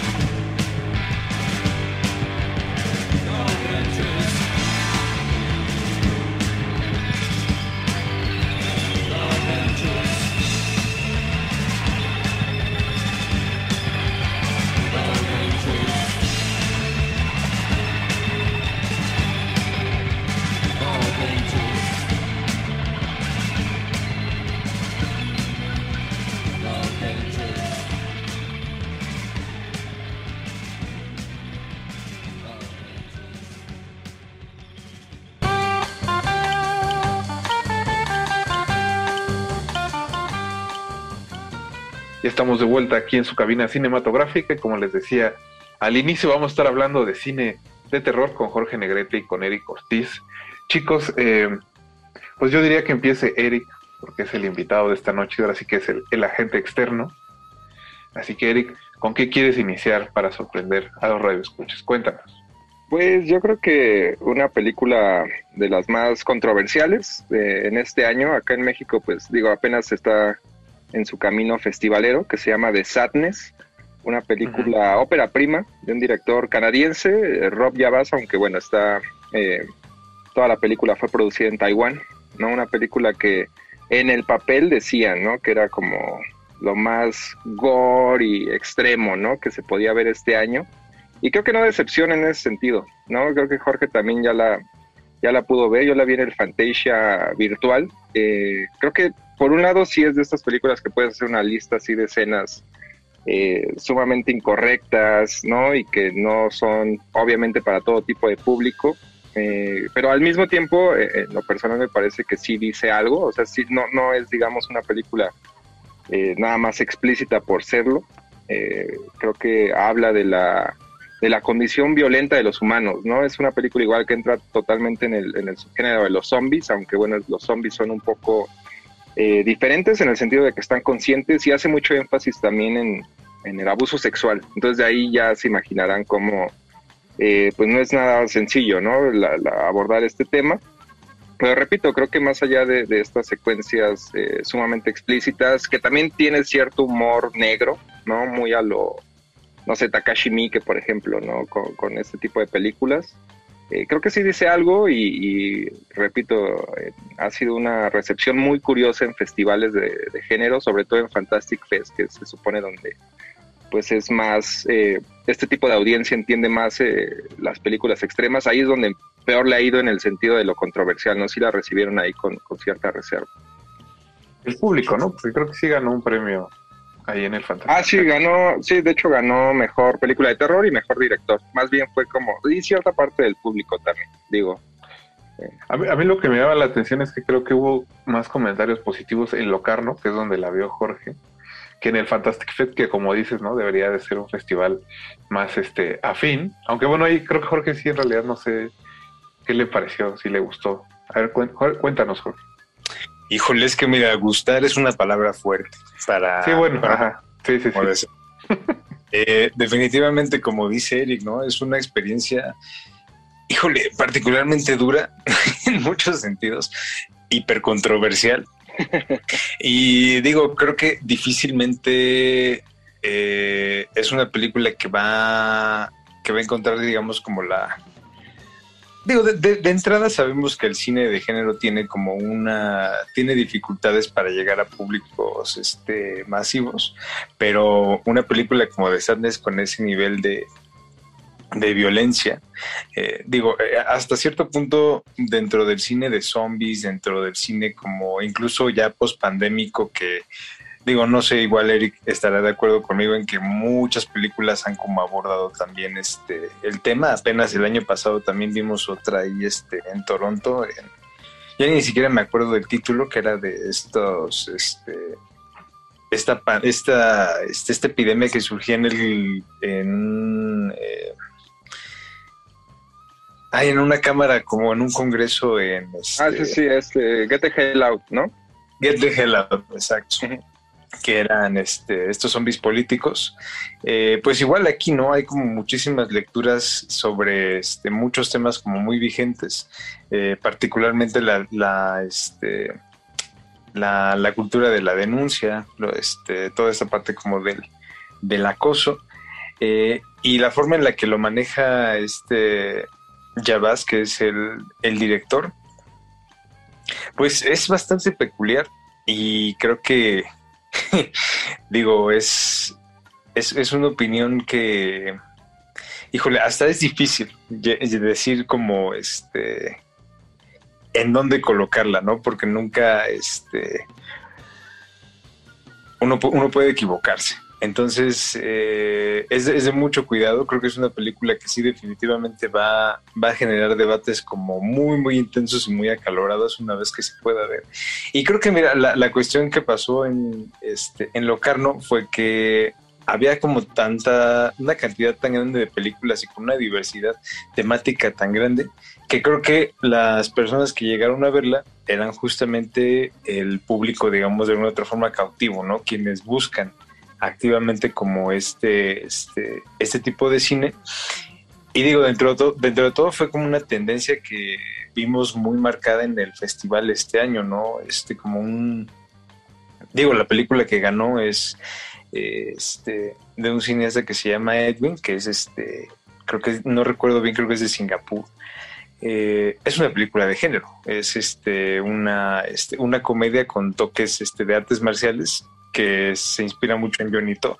Entonces, eh, creo que el hecho de que The Sadness estuviera justamente ahí eh, habla mucho como de hacia dónde está yendo el festival, pero definitivamente es una película que eh, seguramente ya con estos, no, no, queremos revelar demasiado, pues como dice Eric, hay escenas que de las que simplemente como que uno no da crédito. Incluso fíjate, nosotros que ya hemos visto demasiados. Que ya hay callo. ¿Sabes de, ¿Sabes de qué me acordé? De las bolitas de carne. Creo que un, un, en pocas películas desde que vi las bolitas de carne me han dejado como esa, esa impresión. Bueno, Jorge, para los radioescuchas, se está refiriendo a Ah, una película entonces... que en español se llama Bolitas de carne del restaurante de los siete inmortales y en inglés, como bien dijo también, The Untold Story y en el taiwanés original no sabría decirlo. No, pero The Untold Story es hongkonesa, pero sí, Digo, curiosamente era, perdón, perdón. Este, se vendió un poco, ya yo entrevisté recientemente a Rob Yabaz y sí decía que no era tanta la inspiración que tomaba de la categoría 3 del cine hongkonés, sino que simplemente le gustaba como ese tipo de libertades que, pues sí, en esa época no era como hoy, ¿no? O sea, se podían pasar de lanza los hongkoneses y estar un, un subidos de bastante tono. Nada más por ese lado más espiritual era la influencia. Suena que podría ser un buen, este, una buena doble función con Ébola Syndrome, ¿no? Y como para, para combinar y cotejar bien las emociones, diría yo. El ambiente pospandémico, sí, man. Y que bueno, seguramente esta película, como dicen, ¿no? No tendrá una corrida comercial, suena complicado, pero estará en algunos festivales y eventualmente llegará al reino de, del Internet, donde todo es más sencillo de ver eh, sin ser juzgado, ¿no? Quizá ahí es cuando, cuando pues la gente pueda emitir más opiniones al respecto y que la busquen, ¿no? Eh, Eric, repíteles un poco cómo se llama la película y el director. The Sadness es una película de Taiwán y el director es un canadiense que se llama Rob Javas. Ahí está. El apunte, si no le tomamos, también eh, lo dejamos en, en, redes sociales para que lo busquen. Recuerden que estamos en arroba R modulada y en Facebook como Resistencia Modulada. Pero bueno, Jorge, ya pasó el turno de Eric. Inició fuerte, ¿no? con las emociones a tope. ¿Tú qué vas a elegir para recomendar esta noche? Jorge. Sí, bueno, pues mi primera este, recomendación eh, es una película que creo que también Eric ya, ya tuvo oportunidad de ver. Eh, es una ópera prima de una, de una cineasta británica que se llama Prano Bradley Bond. Eh, se llama, la película se llama Censor. y digo, es obviamente una película como muchas, muchas de las que estuvieron en el Festival de Sundance eh, a principios de este año que creo que resulta más, más valiosa por las intenciones que tiene que quizá por lo que llega eh, a lograr.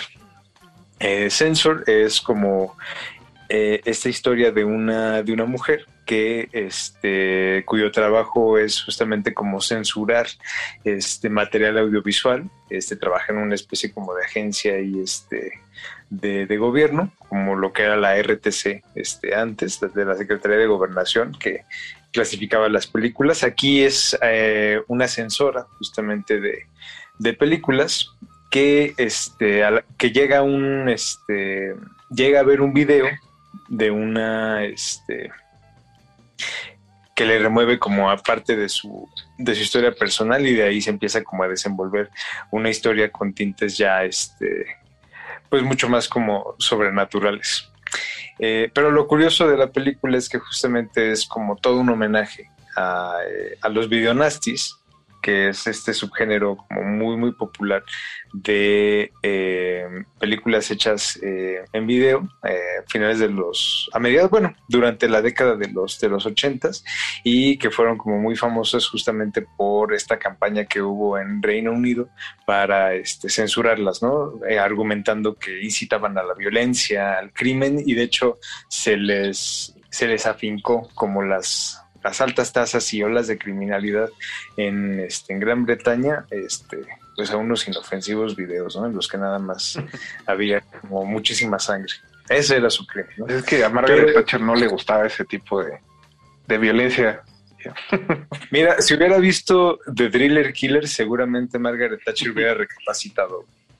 No tengo pruebas, pero tampoco dudas. Entonces, pero bueno, el caso es que la película de plano creo que eh, donde, donde resalta mucho más es en el plano como estético. La, la propuesta hasta cierto punto ya es como algo que hemos visto como varias veces, estos colores como hipersaturados, estilizados, este, muy, eh, muy como destilados del diálogo y este, bueno, la música y el score pesados en, sintetiz- en sintetizadores, ¿no?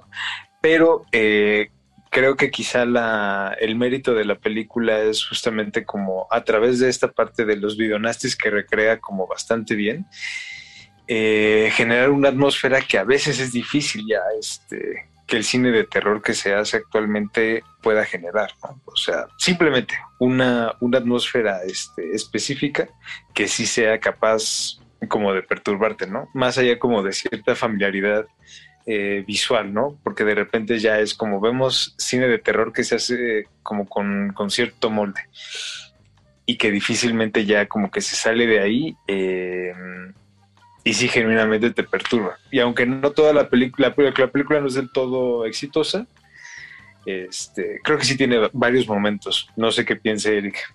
Eric, tú que ya la viste. No, sí, también de hecho va a ser así de mis favoritas de, de este año. Eh, igual esto que decía, por ejemplo, Jorge, de, es de las pocas que está filmadas en celuloide y sí se nota como esa textura, ¿no? Que, que lo intentan para recrear la época, como este... Igual a mí me gusta un montón el cine sobre cine, ¿no? Y más eh, cuando es de, una figura tan peculiar, ya sea, eh, no sé, un editor como en The Editor, que también es un homenaje al Yalo de alguna forma, o aquí una, una censora.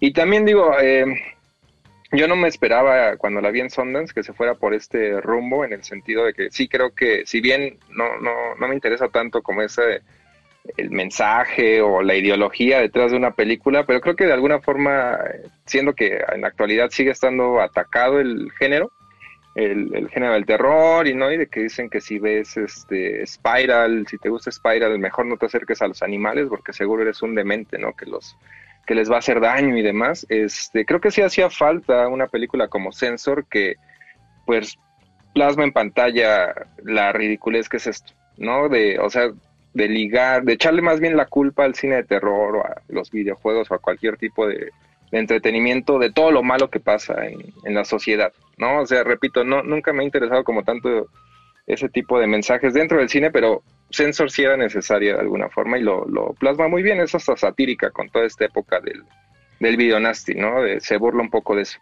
Bueno, pero eso, eso me parece lógico pensando en que justo habla de videonastis, ¿no?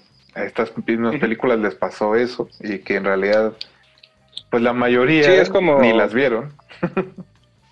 No, y digo, nada más este, como para aclarar un poquito lo que decía Jorge, en, en realidad, la, si ves la lista de videonastis, es Evil Dead, es Holocausto Caníbal, son las de Dario Argento, son un montón de slasher que son clásicos dentro del subgénero, pero que tuvieron ahí como, como que se filtraron en cuando el tema de los videocassettes ya no era tan fácil, ¿no? Ponerles clasificación para salas de cine, entonces uh -huh. hubo una, un puñado de esas películas que lograron infiltrarse, por así decirlo, y ahí surgió toda el, el, la histeria, ¿no? El, el, pánico colectivo. Y pues sí, o sea, es una película de época que te habla de ese, de ese momento en particular y de alguna forma refleja cosas que siguen pasando, no a, no a ese nivel de, de, censura, quizá otro tipo de censura ahora, ¿no?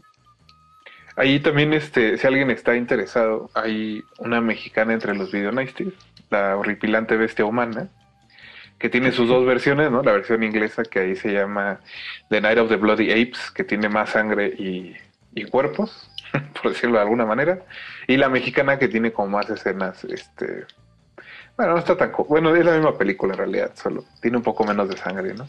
Pero eh, si alguien está interesado en eso, pues ahí lo pueden buscar, incluso hay un DVD editado, este, nacional, me parece, que pueden comprar en internet si alguien quiere ver la horripilante bestia humana y saber por qué la incluyeron en los videonastis, bueno, ahí, ahí está para, para disfrute de todos este, los interesados.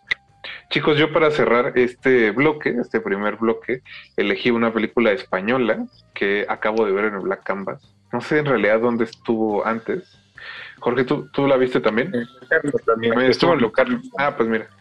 Al parecer ahora Locarno es como sucursal de cine de género, por alguna razón. Eh, un poco extraño. Pues fue John Landis y, ¿no? Estuvo este año. John Landis y creo que también Abel Ferrara, o sea, sí andaban ahí. Siempre ha sido el cine el chido, pero bueno, qué bueno que ya lo están entendiendo. Y pues esta película, que se llama, como les decía, Espíritu Sagrado, acaba de pasar en Black Canvas. Imagino que estará en algún punto en la cineteca, ¿no? Me da la impresión como de que la van a recuperar por ahí. Eh, la dirige eh, Chema García Ibarra, es su ópera prima, tiene varios cortos, pero bueno, este es su primera, su primer largometraje en forma. Y es la historia de un, de un grupo de personas en Elche, España, que pues son integrantes de un grupo que se dedica a buscar aliens, a adorar aliens, y que hacen ahí rituales y que comparten sus experiencias de cómo fueron abducidos. Obviamente esto es solo un como engaño de la película para...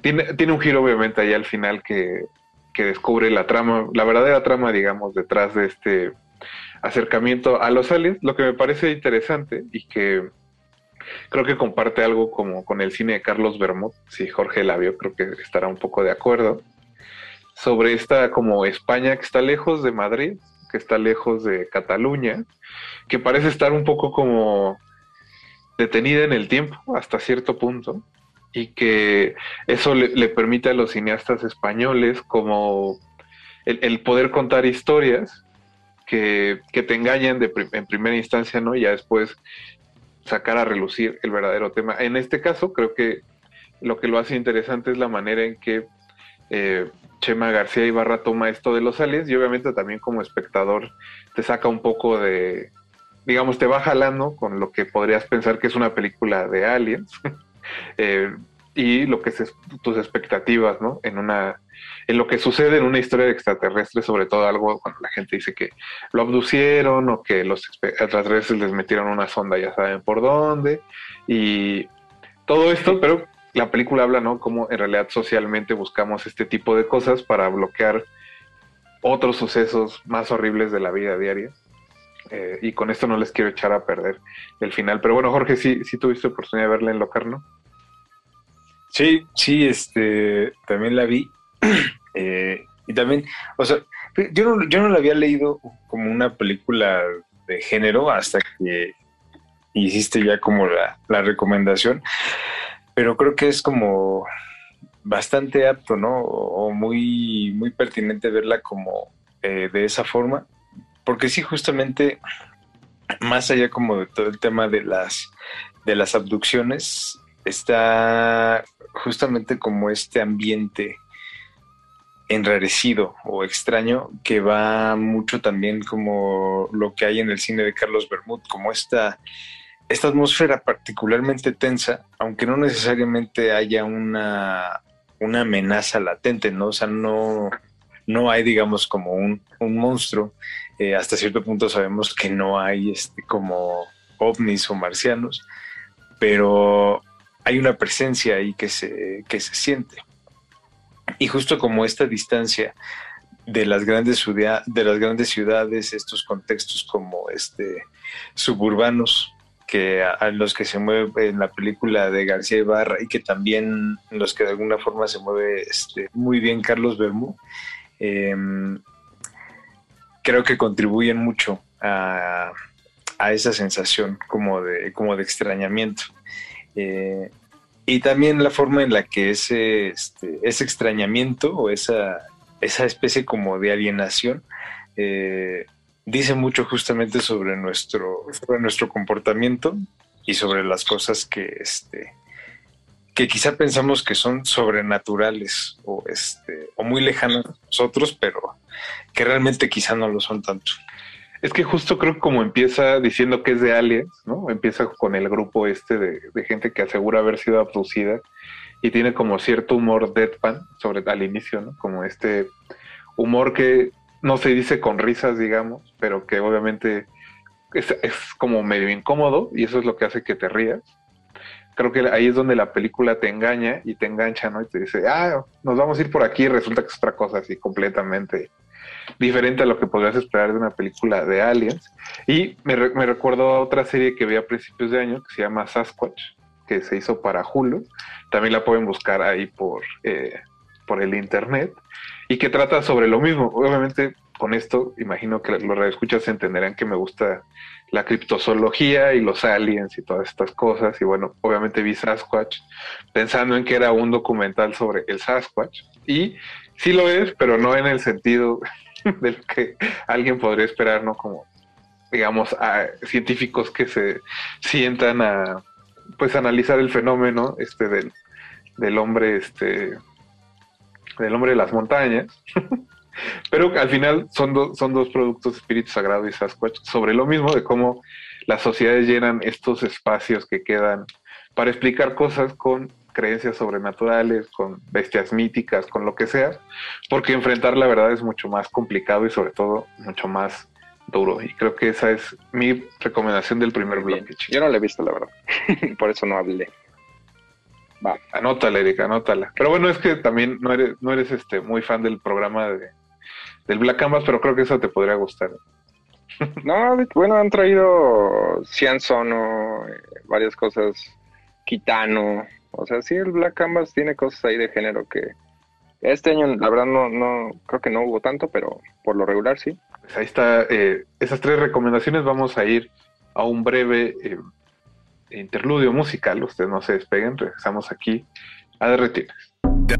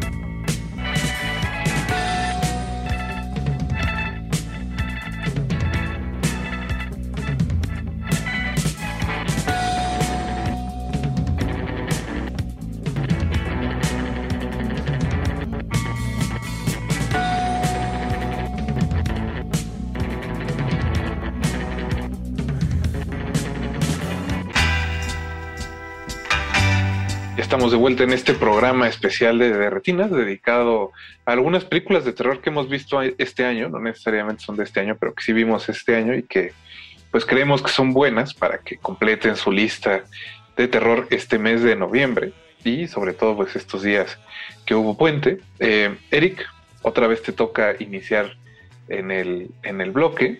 Recomendaste The Sadness en la primera, en tu primer turno, una película bastante violenta, Así que, ¿qué nos tienes en esta segunda elección? Otra, otra Es- igual ya- de violenta. Ya lo imaginaba.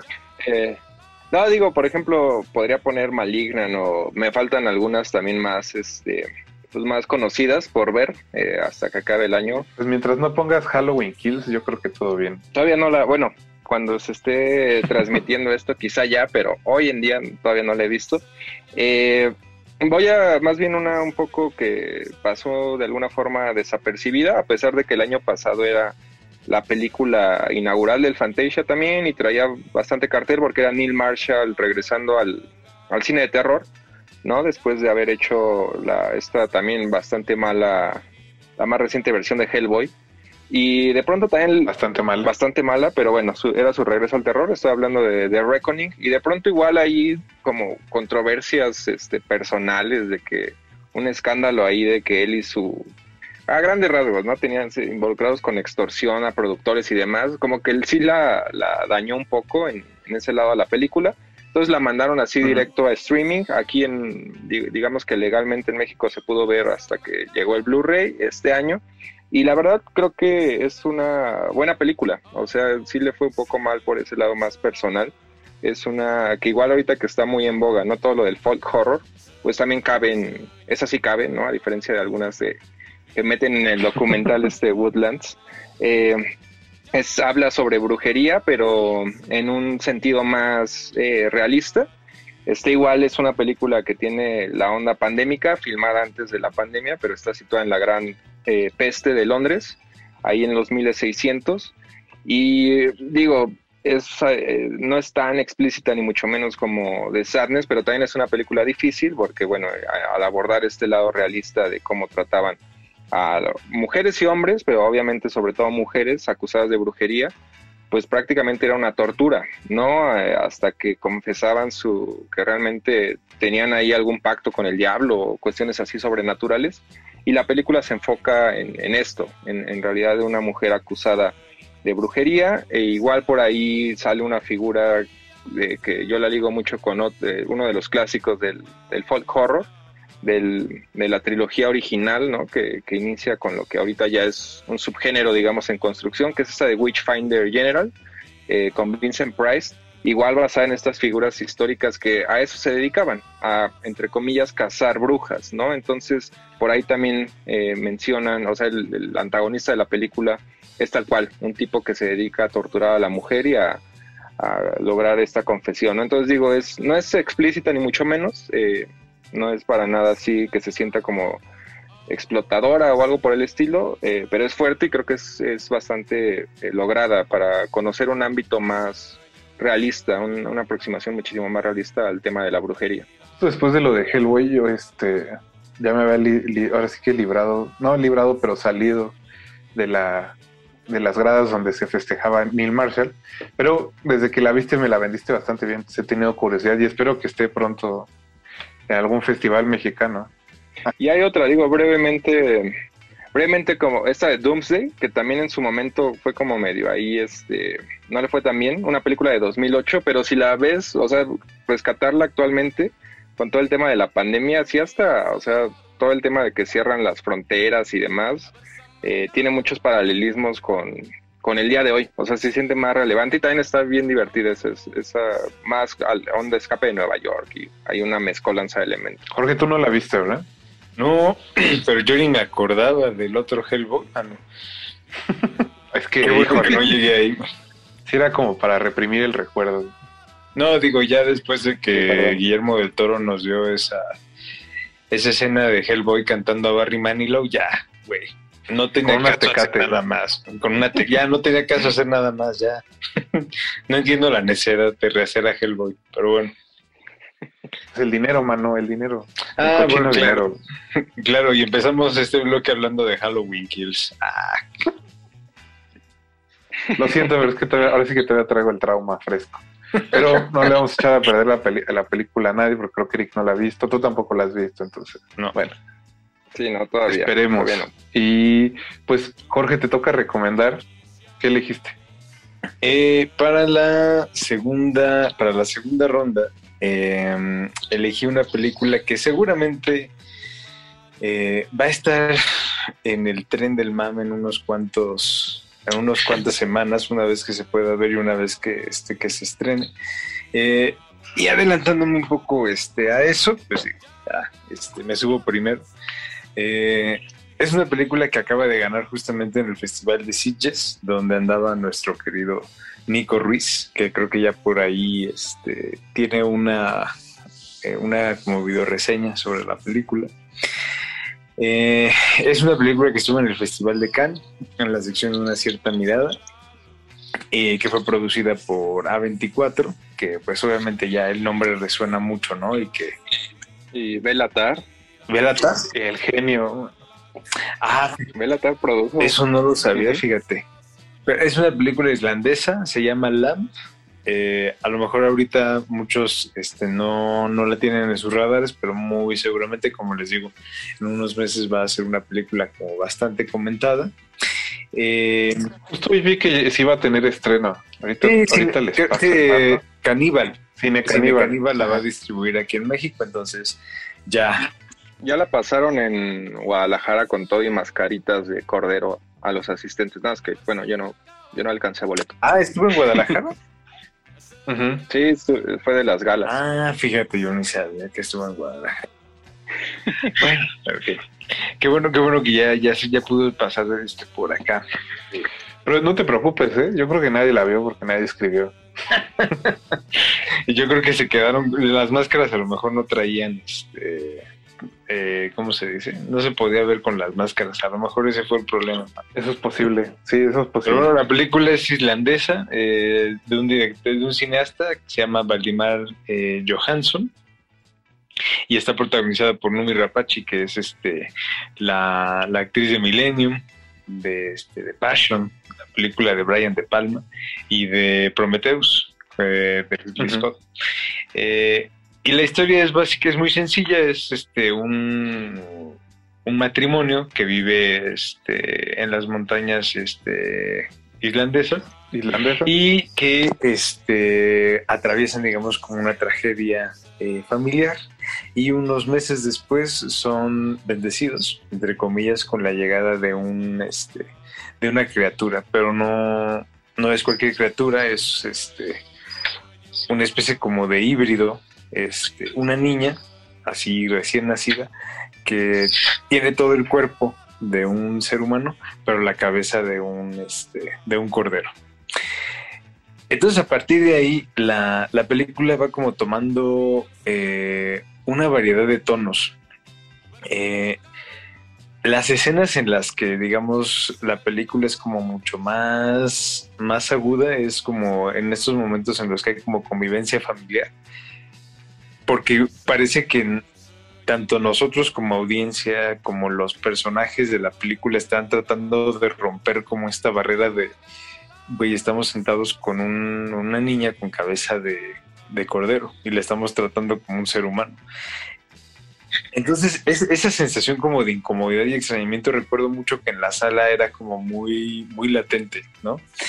Eh, y era mucho más evidente ya cuando esta pareja la adopta como una niña y de repente llega el hermano del, este, del protagonista y llega justamente como, como, como un miembro, como un, como un espectador, ¿no?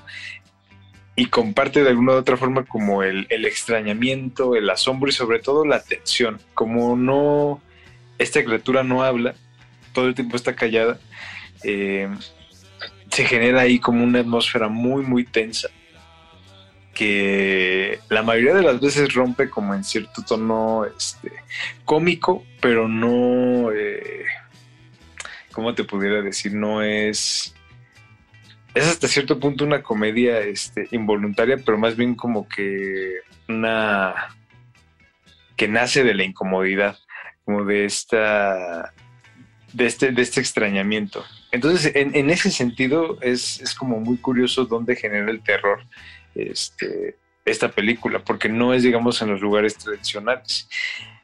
Aunque hacia el final vira un poco como hacia allá, hacia algo como ya, digamos, mucho más familiar en cuestiones como del, de lo que es el género del terror. Eh, la, la película al principio como que navega en diferentes terrenos, ya para instalarse como bien este, hacia el final. Entonces seguramente habrá muchas personas que, que disfruten como este esta sensación como perturbadora o desorientadora este, al inicio. Y habrá quienes se quejen de que la película como que ay es que no es ni aquí ni allá ni este ni comedia ni terror entonces ya sabes que hay mucho purista allá afuera que este falta que quieren su este quieren su nieve de un solo sabor y que no no toleran que se les mezclen los sabores entonces Oye, Jorge, ¿esta película le va a gustar a Eduardo Verástegui? ¿Tú qué piensas? yo le diría que la probara Eduardo pruébala. Tú no lo has visto. Ah, no, pues Eric ya dijo que no, ¿verdad? En Guadalajara se la perdió. Lo siento, sí. Sí. Sí pinta para hacer como de cosas comentadas de fin de año. eh, y que como dices, ¿no? Los, turi- los turistas se van a enojar. Pues era toda, toda película, toda película, como siendo una película, sí, siendo una película que defiende la vida. Yo creo, yo diría que siendo una película que defiende la vida, seguramente sí le gustaría al señor Verástegui. La van a recomendar en las escuelas católicas. Lo cual me parece muy bien. Pues, pues chicos, eh, llegó mi turno. Yo quería comentar una película, más bien recomendar una película que es del año pasado, pero que vi hace, que será unos tres meses, que se llama The Empty Man. La dirige un muchacho que se llama David Pryor. Él en realidad no tiene mucha filmografía, que es más bien como productor y editor, según entiendo. Tiene muchos cortos y cosas como para tele y esos cortos en realidad. Este es como sus primeros largos y debe ser, me imagino, el más conocido porque no, antes de, de ver The Empty Man en realidad no lo tenía como registrado. Para que se den más o menos una idea de la historia, eh, es una combinación de Candyman con El Exorcista y The Wicker Man, que son, creo, tres eh, referencias que quizá en otra película resultarían abrumadoras, ¿no? Porque son pues tres películas así como clásicas del género, tres grandes momentos del cine de terror, pero aquí se combinan para crear algo que me parece que si no es totalmente diferente, sí es eh, hipnótico hasta cierto punto, porque eso también la película dura, que Jorge, como dos horas y media más o menos. Dos horas y media. Dura bastante. También una Y pues es básicamente hay un epílogo que no se los voy a contar para no echarles a perder ahí el asunto, pero bueno, ya que empieza la historia y la película, ¿no? el epílogo dura prácticamente 30 minutos. ya que empieza la película es tiene como protagonista a un policía retirado que tiene un o sea, que cuida a la hija de un amigo que se murió años atrás y tiene ahí un asunto como medio romántico con la esposa del difunto.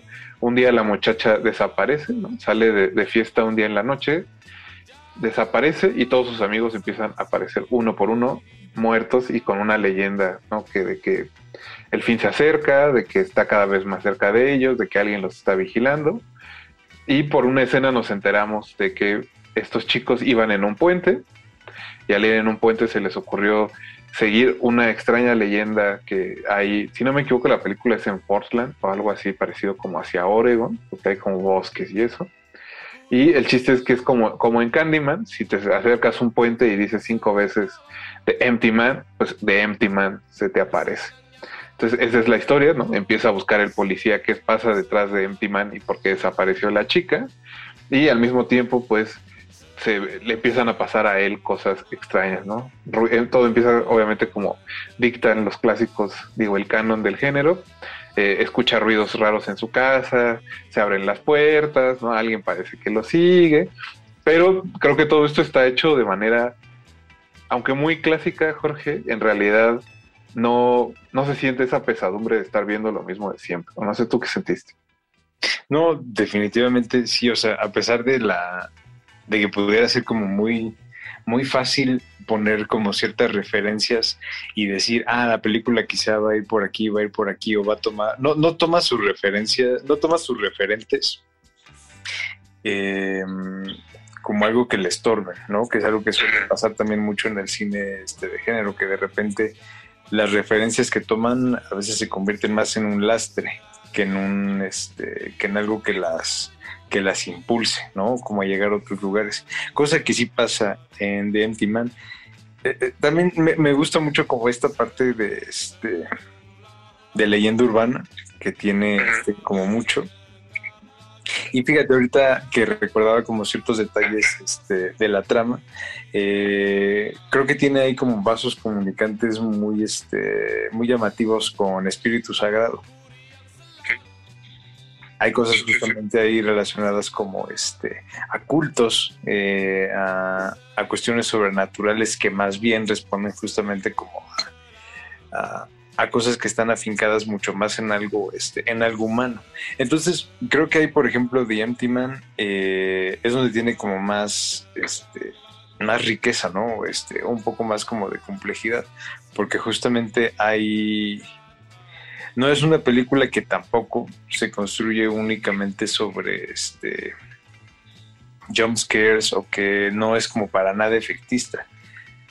Aunque uno pudiera pensar que sí, diciendo, ah, pues una película gringa que estrenaron en, en enero, seguramente es así como una cosa llena de lugares comunes, ¿no? Y la verdad es que creo que justamente la mandaron a ese, este, a, a ese lugar en particular porque es, eh, en muchos sentidos, como tan difícil de clasificar y tan difícil de poner que es como de, bótala ahí, de todos modos, con un poco de... Un poco Que no gente- supieron qué hacer con ella. Exacto. Y o sea, me llama un poco la atención porque creo que hoy es muy fácil usar el término cine de culto, ¿no? Ahora todo es de culto, incluso las de Marvel son de culto, este, las de DC también son de culto, lo que se te ocurre. O de, de las que les dicen culto instantáneo. Entonces creo que ahora se tira como muy Es como sencillo lo eso, opuesto, ¿no? el decir que ya todo es de culto.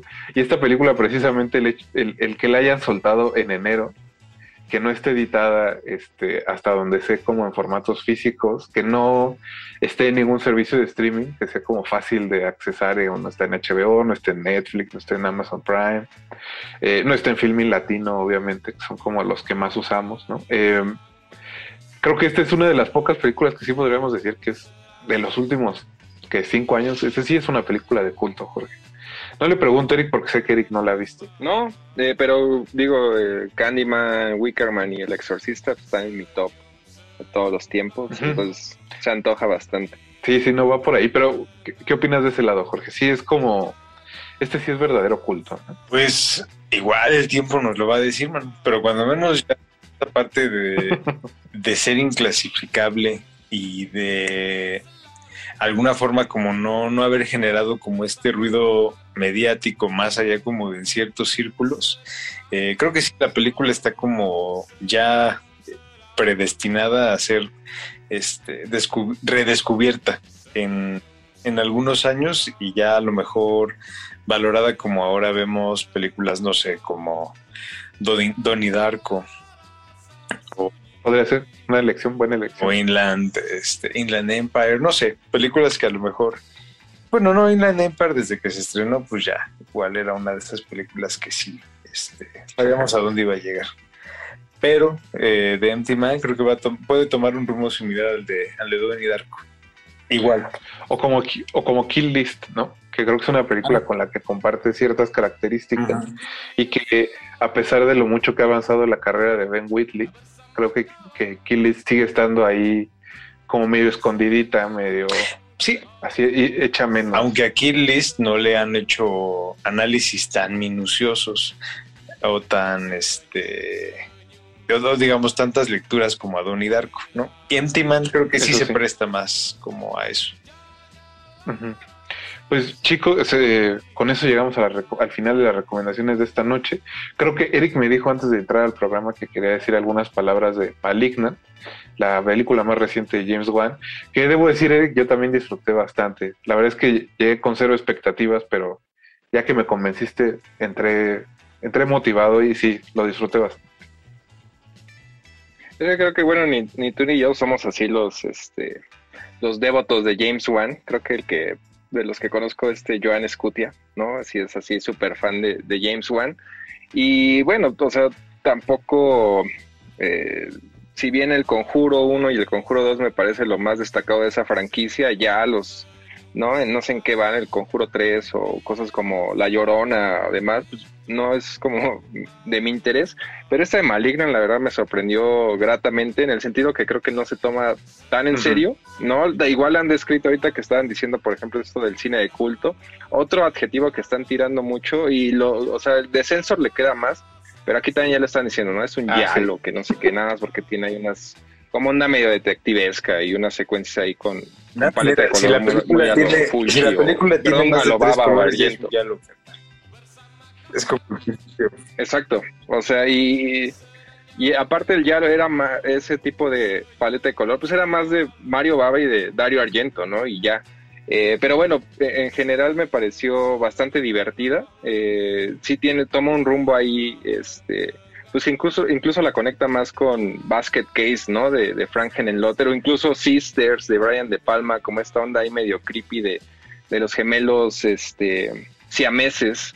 Eh, y muy bien, o sea, repito, muy divertida si la vemos por ese lado que creo que también muchos puristas eh, es como cuando toma ese rumbo en la trama, si es o la vas a disfrutar o te va a sacar de, todo, ¿no? De, de lo que había construido algo más, entre comillas, serio. Y la verdad a mí me gusta esa vertiente igual de, de violencia, sí, pero no es terrorífica, no es algo más este, para disfrutarse. Eh, justo creo que no es un yalo, o al menos no un yalo en el sentido más estricto del término, pero que sí está fuertemente influenciado por el cine de Lucho Fulci, creo que eso sí es como innegable, sobre todo si piensas que hay, hay una película que se llama este una, lagar- una mujer con piel de lagartija o una lagartija con piel de mujer, algo así. ¿no? Eh, sí, sí, sí, la, un con piel de... Ali- Alisa with ¿no? Woman Skin, algo así se llama, ¿no? Y que también tiene esta trama como de que alguien ve asesinatos mientras está como inconsciente o está dormida. Y creo que por ahí es donde, Sí, es la donde se coló, ¿no? Como este asunto de que, de que es un yalo. y la otra referencia, más que Sisters, siento que es como Vestida para Matar de Brian De Palma. Es como esta Ah, doble también, sí. personalidad. Bueno, no les quiero echar a perder la película, que todavía está reciente, pero me parece más cercana a. Vestida para Matar que a, que a Sisters. Pero bueno, todo eso se combina ahí, ¿no? Obviamente también hay unas cosas como de Cronenberg o este, este asunto como del cuerpo que quizá James Wan creo que no tiene como la finura para que el tema llegue a, a algo mucho más interesante, pero de que Malignant es muy entretenida, creo que es muy entretenida. Eso sí, eso, eso, Sí, es más por ese lado. eso completamente creo que sí habla bien de James Wan, sobre todo después de que, o sea, que quiere decir que está aprovechando, ¿no? Estos años que pasó haciendo Rápido y Furioso y que pasó haciendo este Sí, Aquaman porque y es una todas estas cosas. película. Es una película peculiar y tiene un presupuesto, pues considerable, ¿no? Cuarenta y tantos millones, creo que. Entonces quiere decir que está aprovechando bien el haber creado todo el asunto del conjuro y todo esto que ha estado haciendo para los estudios. Y pues ojalá en el futuro al menos siga haciendo películas entretenidas. Mejor que las del conjuro.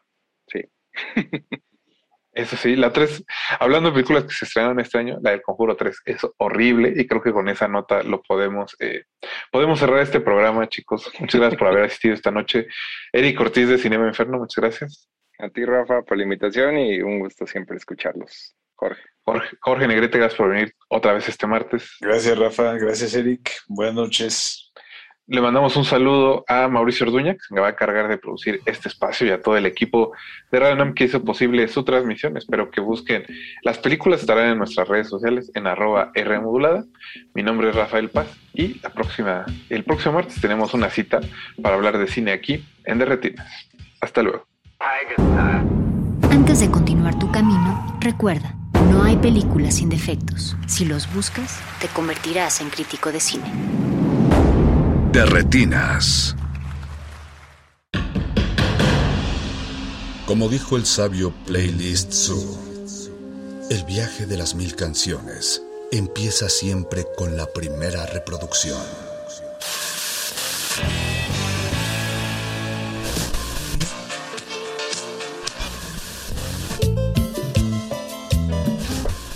A continuación, un maestro te abrirá la puerta de su lista de reproducción. El resto va por tu cuenta. Play listo.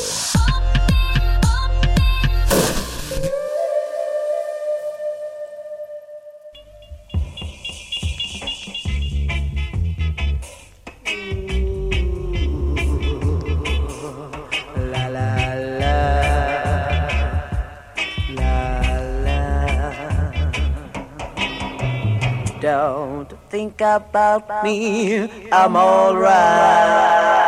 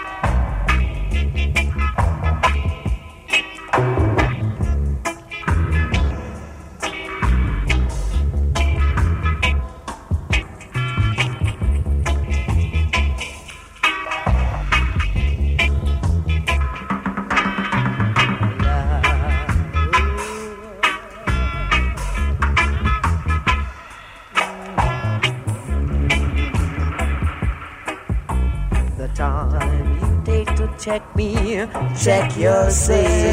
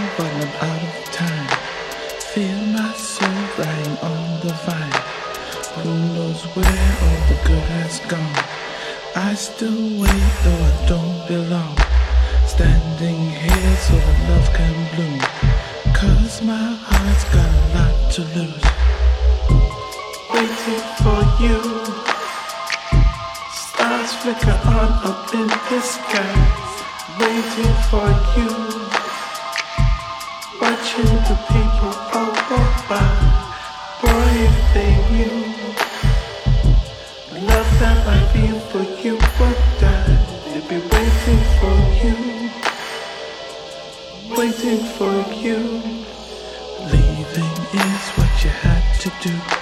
See this life like it's all brand new. Man knows more than a man can see. Now it's clear that I won't be free. Cigarettes linger on my tongue. People stare as I sing my song. You look on with your goldfish eyes. I stand here since you said goodbye. People ask me about you and I just stayed at the original.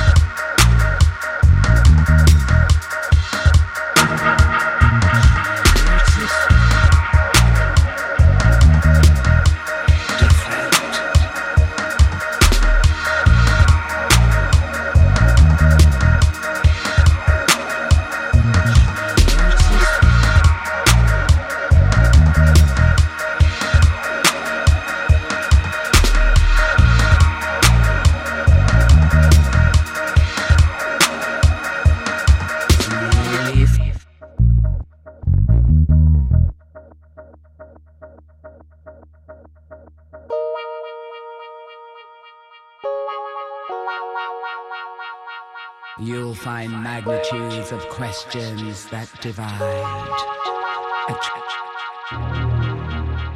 Calling on the gods, calling all the gods.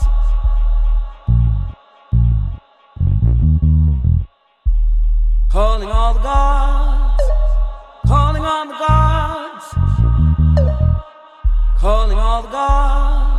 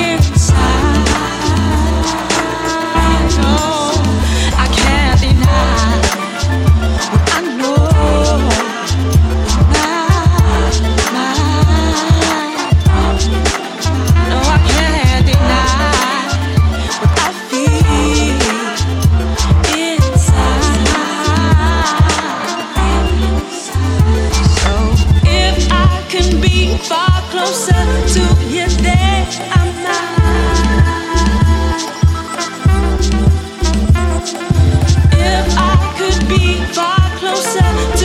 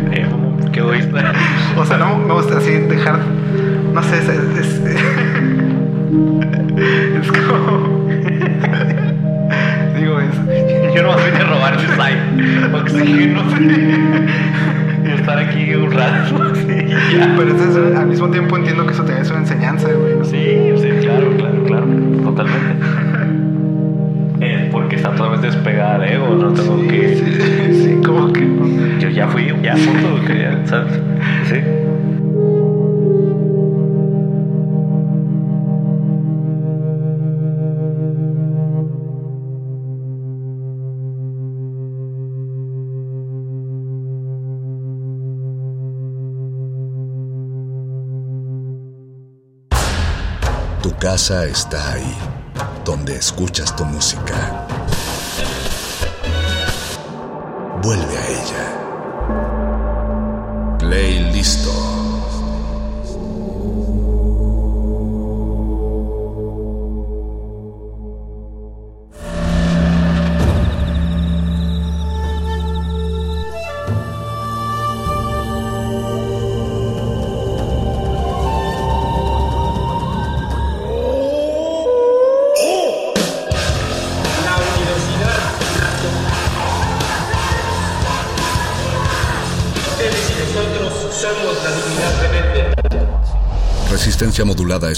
de Radio UNAM y El Universo.